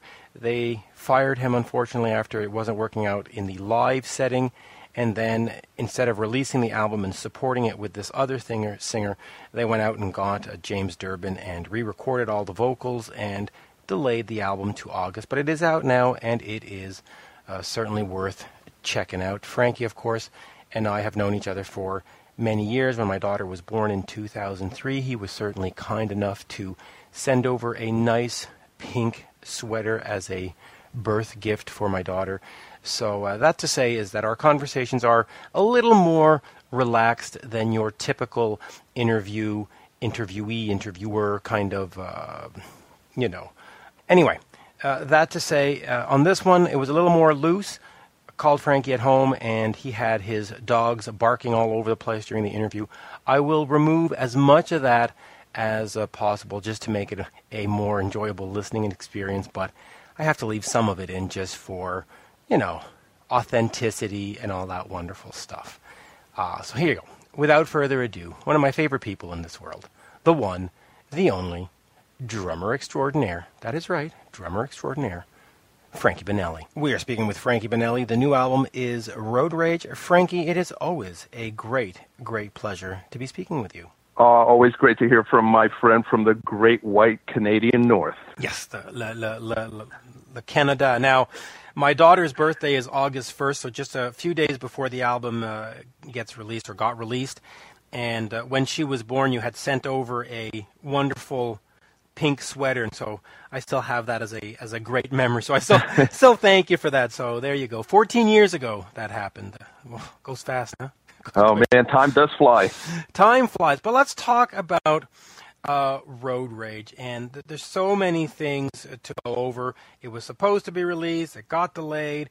Uh, you for a long time didn't want to do new album. Now you've you've gone and made a new album. Uh, let's start with that. Why the reticence for for a few years about putting out new music? And you had been very vocal about it, saying no, no, no, no, no. That there's no point and here we are with a great great new album called Road Rage? Well, essentially, what happened is, you know, um, uh, people, uh, whether they be fans or or not, you know, they kept saying, "Well, how come you're not going to do a record? How come you're not going to do a record? How come you're not going to do a record?" So, you know, I avoided it, um, and finally, I went ahead and did uh, and did a record that was titled uh, QR10, which had six brand new songs on it, and then four um, pieces of uh, live music that included um, the late great Kevin DuBrow, and and my reasons for adding those four live tracks was that I still couldn't get my head wrapped around doing a new Quiet Riot record without Kevin, so that was my way of including him, and you know, I I released it just uh, uh, on my own. I you know financed the whole thing, released it, and did it only as uh, digital downloads. And then all of a sudden, I've got all this criticism that uh, that I, I I'm not putting out physical copies. Um, the production is horrible. Uh, the songwriting is terrible. The singing is awful. That I included tracks with Kevin DuBrow because I'm using his good name on and on and on and on. And so I said, okay, well, careful what you wish for. And I and I pulled it. I deleted all the tracks uh, from every portal, and then decided, you know, I mean, if if it's going to get this much criticism, why even bother? Um, and so fast forward to uh, to Road Rage. You know, I was approached by by Frontiers Records. They wanted a, a Quiet Riot record, and I gave it a lot of thought. And I said to myself, okay, I'll release a record because Frontiers will do a digital and physical copies, and as it turns out, they're also doing vinyl on it. So at least you know that that aspect of it will be fulfilled. Uh, and then if somebody wants to criticize any other aspect of it, I I could I could care less. You know, go for it, have at it. Right. Let let them criticize all they want. Now you mentioned the songwriting. If you look back at the early Quiet Riot, especially Metal Health, the the album uh, Kevin DuBrow has a lot of the writing credits. Who is responsible for the writing on Road Rage? And was there a concern that you didn't have Kevin's pen involved in the process? Essentially, essentially, when you go, you know, you go back historically, I think it's important to understand that when we Oh, by the way, those are my dogs. They're, they're my legal team of Bark a Lot and Barky. I'm trying to work here. Um, at, at any rate, um, you know, when we recorded the Metal Health record, Kevin and I had been playing the majority of those songs um, for two years before we recorded uh, Metal Health in 1982, which came out in '83. Um, and uh, the majority of the material, with with few exceptions, one of the exceptions being the song uh, "Metal Health Bang Your Head," uh, was stuff that Kevin had written Um, and you know, Kevin Kevin was very protective about about the songwriting, and he wanted to be the main songwriter. And since he had to sing the material, uh, and so be it. I never had a problem with it, but didn't have a problem uh, with it then, and I don't have a problem with it now. He was a great songwriter, but when it came time to write material for the Road Rage record, um, I, you know, I gave everybody in the band an opportunity to come up with uh, with material um, and but at the end of the day, the the stuff that seemed to seemed to fit the record best were things that were written by myself and my um, songwriting partner Neil Citron, who's also uh, a Grammy award winning engineer and uh, and he engineered the record. So um, that's the way it came down, with the exception of, of lyrics, of course. It was uh, it was the the music. Um, and uh, there you have it. When you put together a new album like Road Rage, do you look back at the band's pedigree and say, okay, we need to have a song that sounds like from this album? Or given that it's 2017, you just say, hey, it's just going to be what it's going to be, and if it's a new Quiet Riot sound, then so be it. Yeah, I didn't I didn't look at it from from that perspective. I mean, there's there's a couple of tracks there's a couple of tracks on the record that um, that have um, have a connection. I think with with the sound and the songwriting uh, of the band in the past. Uh, I think the song Freak uh, Freak Flag is one of those. Uh, but none of it was intentional. I mean, I wasn't trying to to make a copy of of Metal Health condition critical QR3 combined. Uh, we just started writing material, and at the end of the day, you know, you have to be the musician, uh, the musicians, the songwriters have to be happy with what the material is uh, first before you can even present it to somebody else. And and if the fans like it, uh, great. And if and if they don't, that's that's their their call, their choice. But no, I really wasn't trying to. Not only was I not trying to uh, make a um, a record that was a combination of the songwriting from the past, but I fully knew that um, with James singing and his vocal style, he has the the range that Kevin that Kevin um, had. Um, he can hit all the highs, he can hit all the lows, and everything in between. Uh, but he's a different vocalist and a different vocal style than Kevin. So I wasn't trying to to do a clone uh, vocal on the Road Rage record. Right now, uh, let's talk about the vocalist situation. You had a guy before you made the album was going to come out in the spring. That guy moved on and now you got in James, which I, I don't want to say maybe thankfully because I don't want to be rude to anybody, but James is a fucking monster. I mean, he's he's he's got a voice.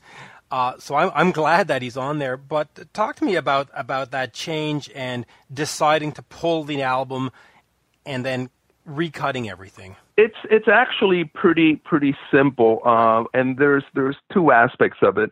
Um, dealing directly with the situation with the record, um, after only doing five shows with the with the former vocalist, it came very apparent, uh, not just to me but the entire band, that it wasn't going to work with this individual. Um, and so it was put to a vote, and uh, and he was uh, summarily fired. Um, what happened though is that at that point the the road rage record is complete in the can being manufactured, um, and I had to be very honest with the label. I said to the label, "Listen, um, I have another vocalist, and I want to go into the studio. And uh, all the music was written um, by myself, Neil Citron, and and then one song by Alex Grossi, and then one song Chuck participated in. So all that music was written by the remaining uh, individuals in the band. So I went to the label and I said, uh, um, I have to be very honest with you. Um, I'm changing vocalists. This is the reason why I'm changing vocalists. And I would never ask um, a vocalist to sing somebody else's uh, somebody else's lyrics, somebody else's melodies. And I can tell you um, with all sincerity that there is no way once I've made this change that I will promote the record. I simply will not promote it. So um, I I um, I petition that they let me um, re-record all the all the tracks uh, the vocals with uh, brand new lyrics and brand new melodies. And uh, after some uh, negotiations, I was successful in doing that uh, and brought in James to do it.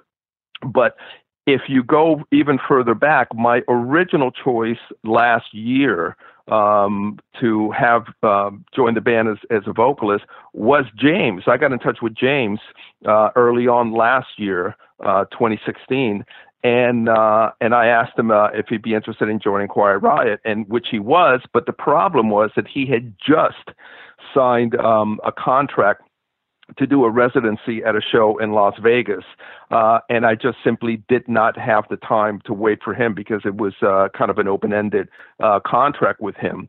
So then I reached out to my second option, and my second option had just decided that he didn't want to go out on the road anymore, so that wasn't going to help my cause or the cause of Quiet Riot at all. Um, and uh, and I went with the third option, um, and as uh, as luck would have it, it didn't work out at the time the things uh, were were not going well with uh, with that vocalist, um, I reached out to James again, uh, and his uh, commitments uh, were all done, and he was clear of those commitments, and uh, and I asked him to join the band. Yeah, and and it, it really worked out. Now, now talk to me about what James brings to the band because he he is a much younger guy. In fact, he he's born six years after Metal Health came out. Um, what energy or what what does he bring in terms of different perspective or just anything to the band? Well, energy is is a key component there. Um, he reminds me he reminds me a lot of of Kevin in in the fact that as you know for a fact Kevin was was full of energy. That is something that Kevin never lacked. Um, and and that is something that James has brought to Quiet Riot again which I completely and totally welcome. I mean he's uh, he's very professional. He's very on it. He's very creative. He's a great songwriter.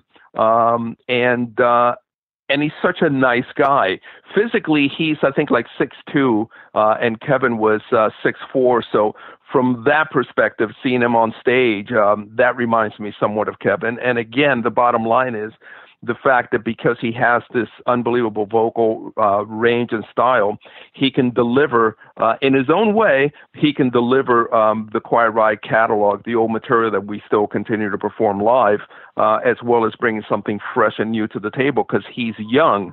Uh, so it's it's really it's it's a lot of fun to be uh, to be around him. Yeah, I can imagine. He he he really does bring. I've seen the videos. I haven't seen the band live yet, which uh, with with James, I should say. Uh, very much looking forward to it. Um, July of 1986, uh, Quiet Riot 3 comes out. Uh, 31 years ago. We you, you, mentioned it just before.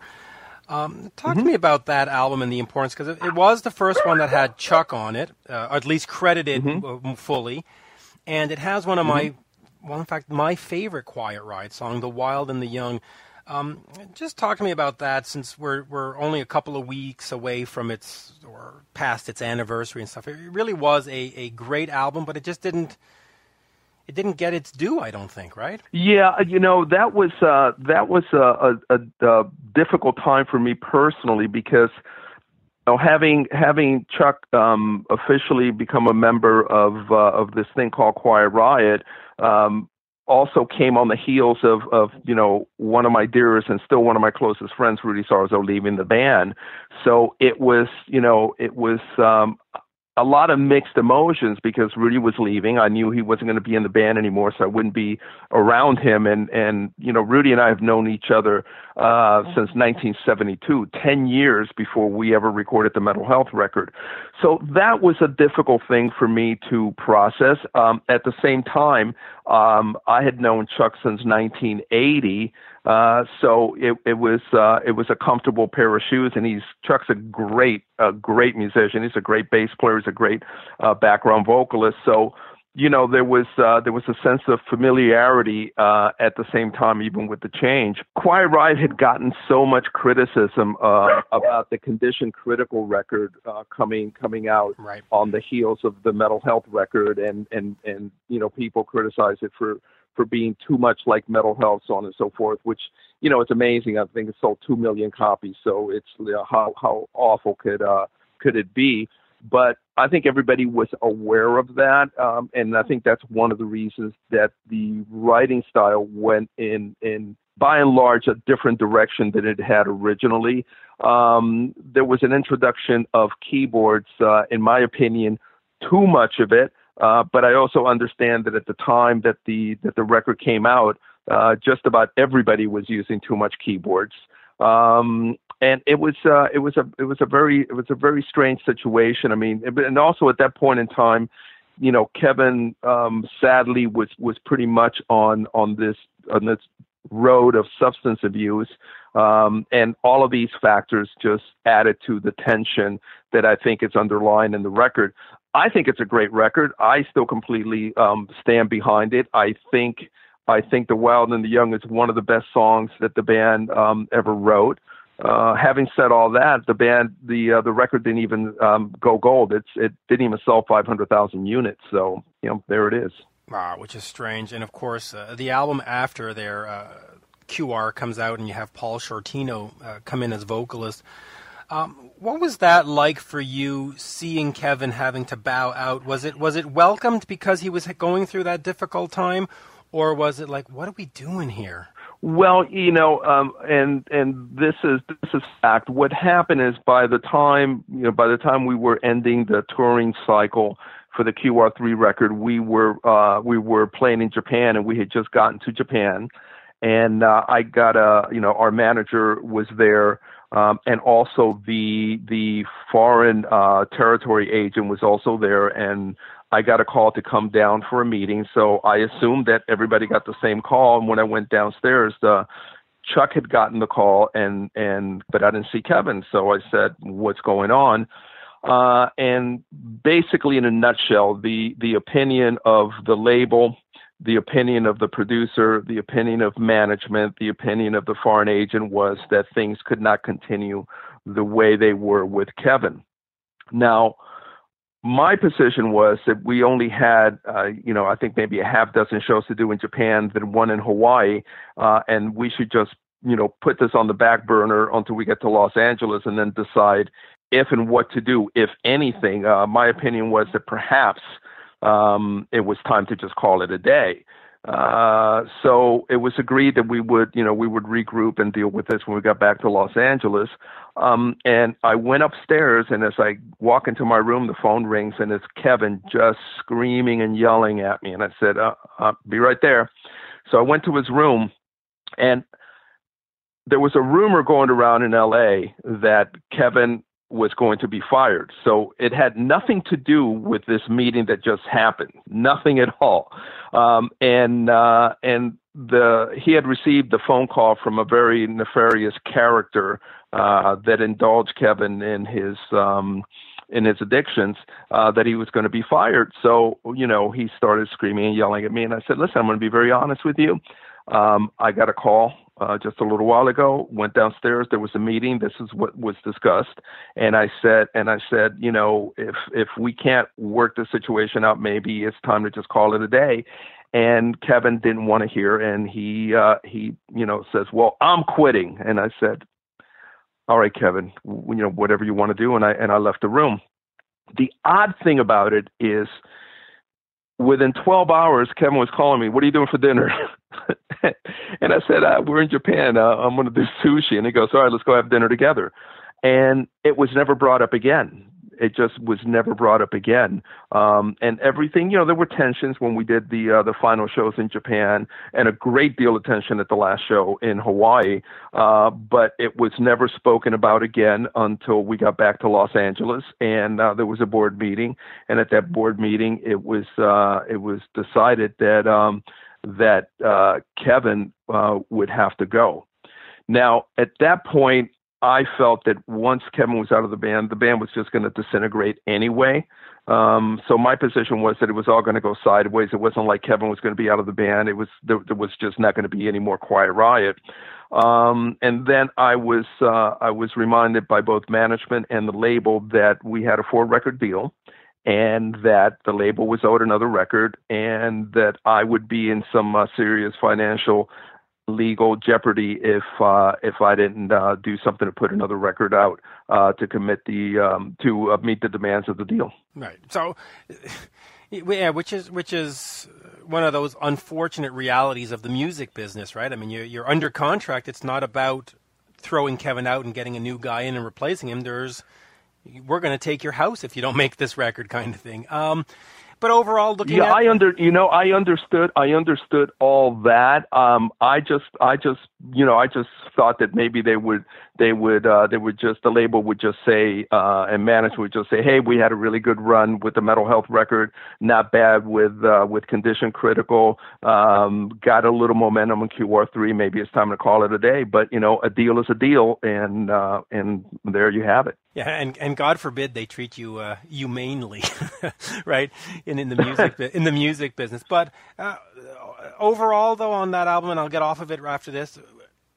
Mm-hmm. Embarrassed by it, happy by it. It is what it is. I mean, is there, you know? Oh, I'm not. I'm not embarrassed. I'm not embarrassed at all about the record. Uh, I think there's uh, there's a couple of things to understand. At at this point now, um, I'm the one that's being held responsible by by label and management, and therefore I am the one that's having to make um, decisions as to what to do with this thing called Quiet Riot in this fourth album. So I purposely, you know, initially I I started getting cassette tapes. You know, when word got out that we were looking to, um, to replace Kevin, I got a lot of cassette tapes. You remember those? Um, a lot of cassette tapes of singers that were like you know, really inadequate uh, Kevin clones. Um, and and nothing. I wasn't hearing anything that I thought was going to work, and I didn't want to go in that direction anyway because you know then as now you don't replace Kevin DuBrow, you don't replace that personality, you don't replace that voice. You do the best you can with uh, with what you got to work with. Um, and I didn't know Paul at the time. Um, I knew about the band Rough Cut uh, only because I thought he did a phenomenal job on um, on the song uh, "Piece of My Heart." Um, so I uh, I spoke with management. I had management get in touch with him, and that's how you know that's how Paul came into. Um, it was intentional not to do a typical Quiet Riot record. So if you if you listen to that record, there's I don't think there's anything really that that um, that's um, attached to to the sound of Quiet Riot from the past, with the exception of of maybe my drum sound. Um, but I also, you know, you have to understand that that was the the only record, the only Quiet Riot record that didn't have the mask on it, and uh, and I take responsibility for that. I said I said to the label, um, I don't want to. I don't want to do that. Um, you know, Kevin it's not in the band, and uh, and I don't want to do that. And this is why you have, you know, the little girl with her with her hands on her ear, screaming, you know, signifying quiet and riot. Uh, but there's no, there's even even the logo was uh, was a different uh, logo than we had used in the past, and that was really out of respect for for for, for my friendship, for my friendship with Kevin, as strained as it was at the time because of course with all things quiet riot uh, you know i was held responsible. It was my fault that that kevin had been fired which is which is ridiculous. Right. And, and if you look at the uh, the lettering it sort of has a a look of, of of yes albums. It has that sort of font of a yes album to it. Um, speaking of different singers uh, black sabbath back in the day they had ian gillan come in. They do the born again tour.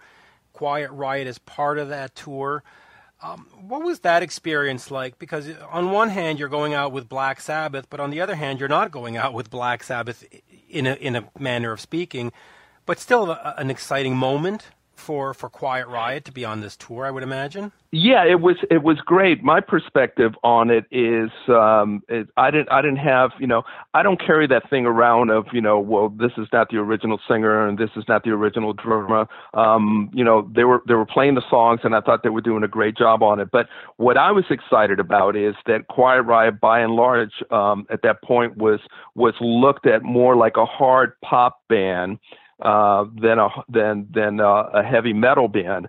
And so I think that it was a good marriage in that it exposed uh, Quiet Riot to to a hardcore me, uh, metal male audience, uh, and and I think also Black Sabbath benefited because I think this is the first time girls at their concerts.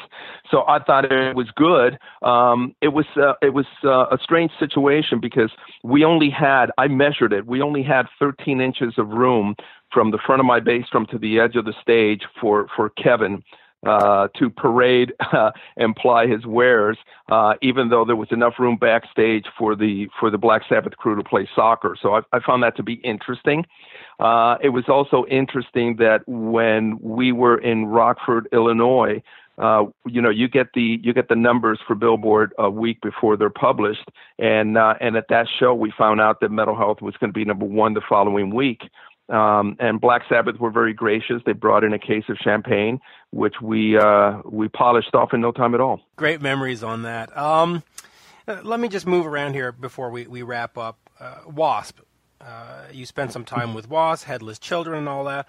Um, talk to me a little bit about that that part of your career and what it was like to go and not necessarily be the boss in the band. Um, how do you want to characterize it? Were you just sort of a hired gun, or were you in a partnership with with Blackie, or uh, and and you know musically it's different than what Quiet Riot does. What was that like for you? That experience? Well, that was uh, that whole thing was an interesting situation. What happened is when Blackie was working on on the live Wasp album, uh, which was the the the album that came out just before uh, we did the Headless Children record together. Right.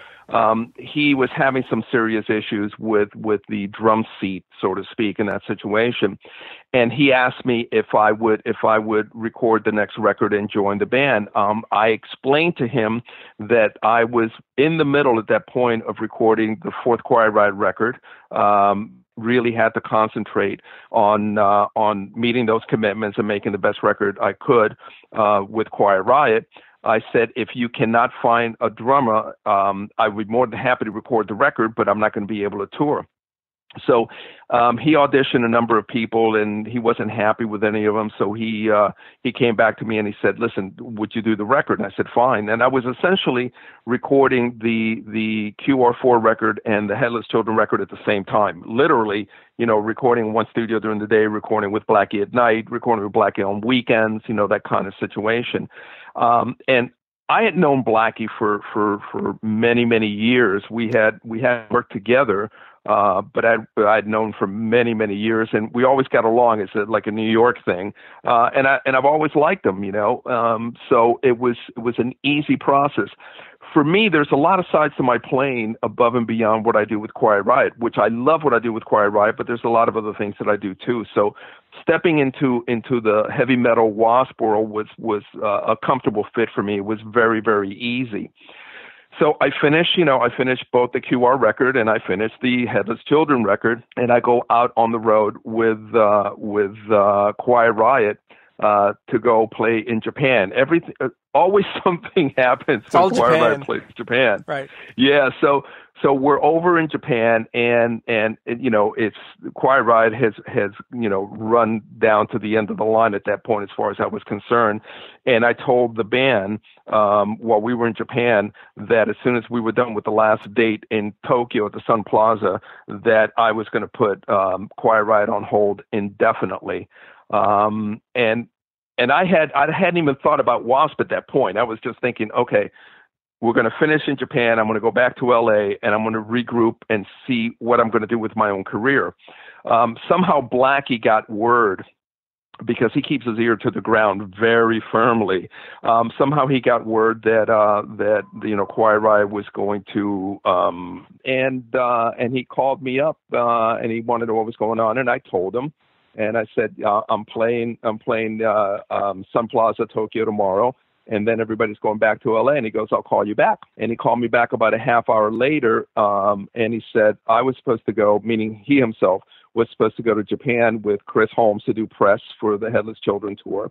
He said uh, if I wanted to do the tour, you know, we'd negotiate the deal. And uh, he wanted me to stay in Japan for another week. Chris would come out, and Chris and I would do press for Wasp, while he went to uh, the UK and uh, and started doing press for the record over in Europe. Um, and so we we knocked out the deal. Uh, fortunately, we had the same attorney at the time. Uh, so once we got the conflict of interest uh, clauses out of the way, uh, the deal was pretty easy to come up with.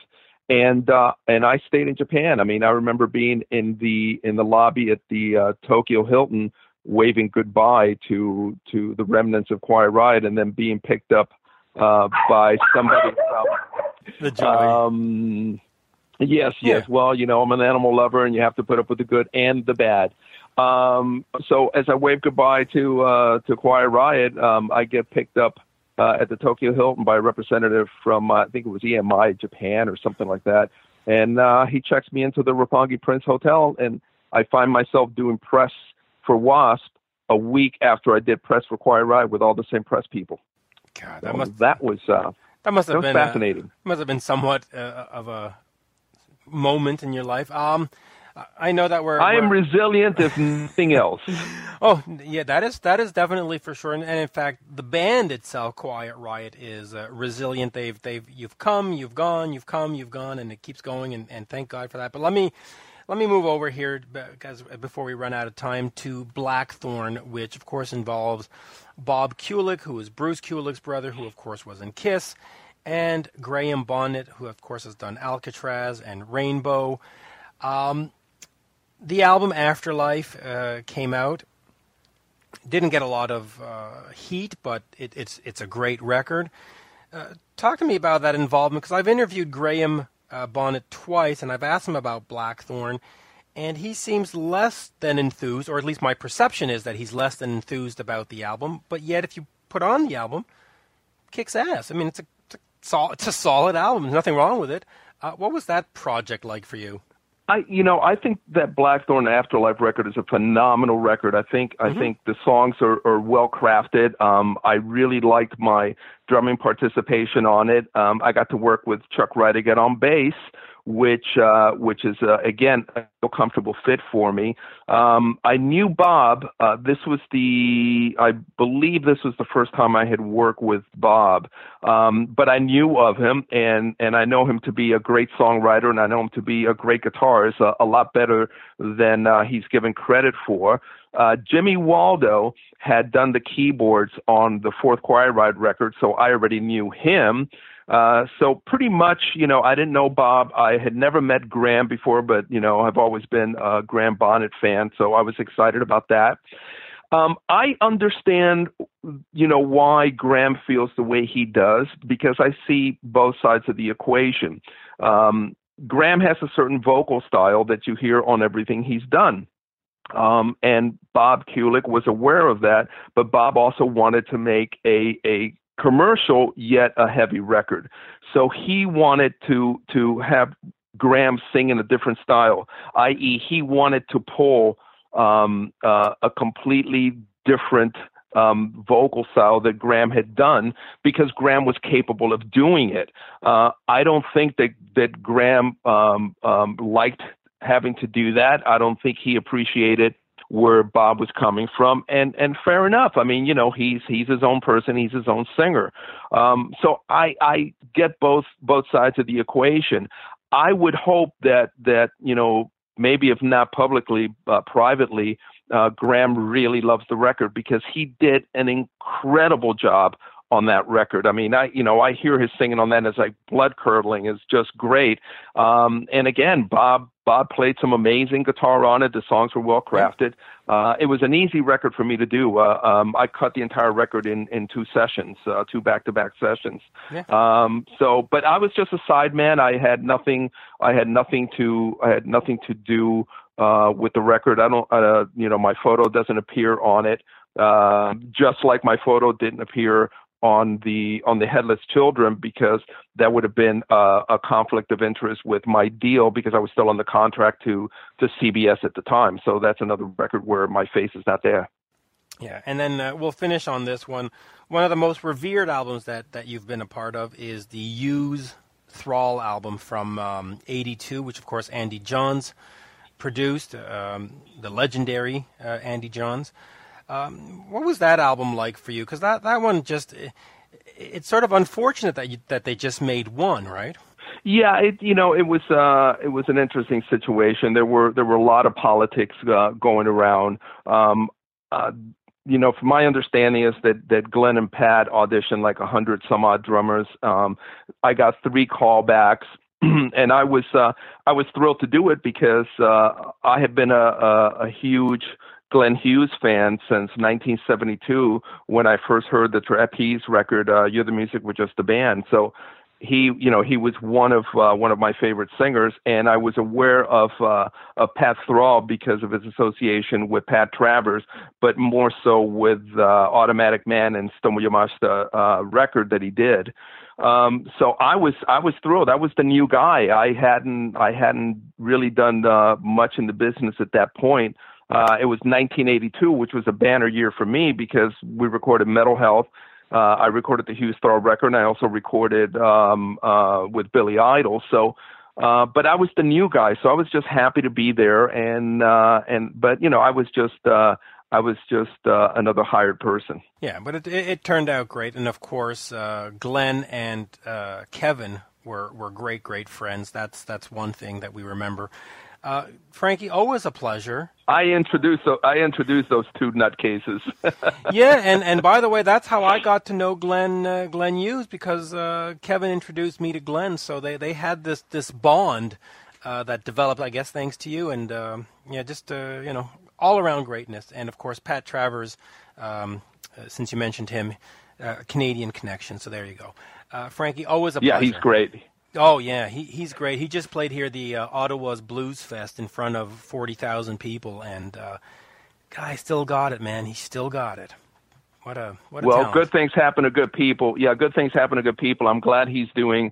I'm glad he's doing those level gigs when uh, when they present themselves. He's a he's a great guitarist. He's a really really nice guy. So nothing nothing but love for uh, Pat. Yeah, absolutely, uh, Frankie. Always a pleasure, and uh, very much looking forward to the next new Quiet Riot album, and of course the next Quiet Riot show that I get to go to, and uh, just always a pleasure.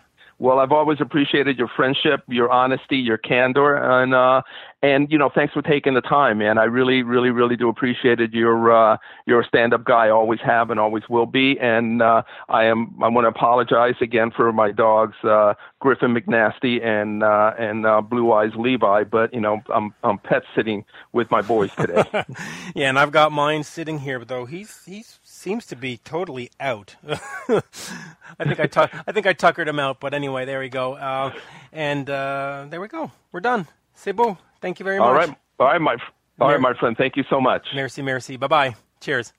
Bye bye. Thank you for listening, and I do apologize for the few audio glitches uh, during the interview, but that sometimes is the nature of doing Skype interviews and so on and so forth. But uh, there you go. Please uh, make sure to check me out on Twitter at Mitch Lafon, M I T C H L A F O N. And with that, cheers.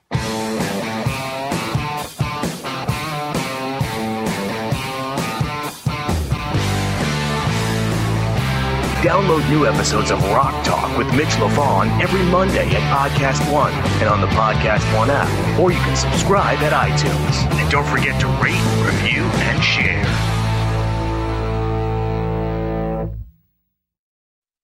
President Trump denies it. I'm Rita Foley with an AP News Minute. President Trump denies on Twitter using vulgar language when questioning why the U.S. would accept more immigrants from Haiti and African nations. 17 dead, 43 missing in Southern California after Tuesday's heavy rain and devastating mudslides. Santa Barbara County Sheriff Bill Brown is asking people to evacuate some areas so search and rescue crews can do their jobs. It is seriously impacting the ability of search and rescue, public works, other first responders, and repair crews to clear roadways and to engage in search and rescue, repair, and damage assessment operations. Missouri Governor and former Navy SEAL Eric Greitens is now under investigation after acknowledging an extramarital affair but denying anything more, including accusations that he tried to blackmail the woman into keeping quiet. I'm Rita Foley.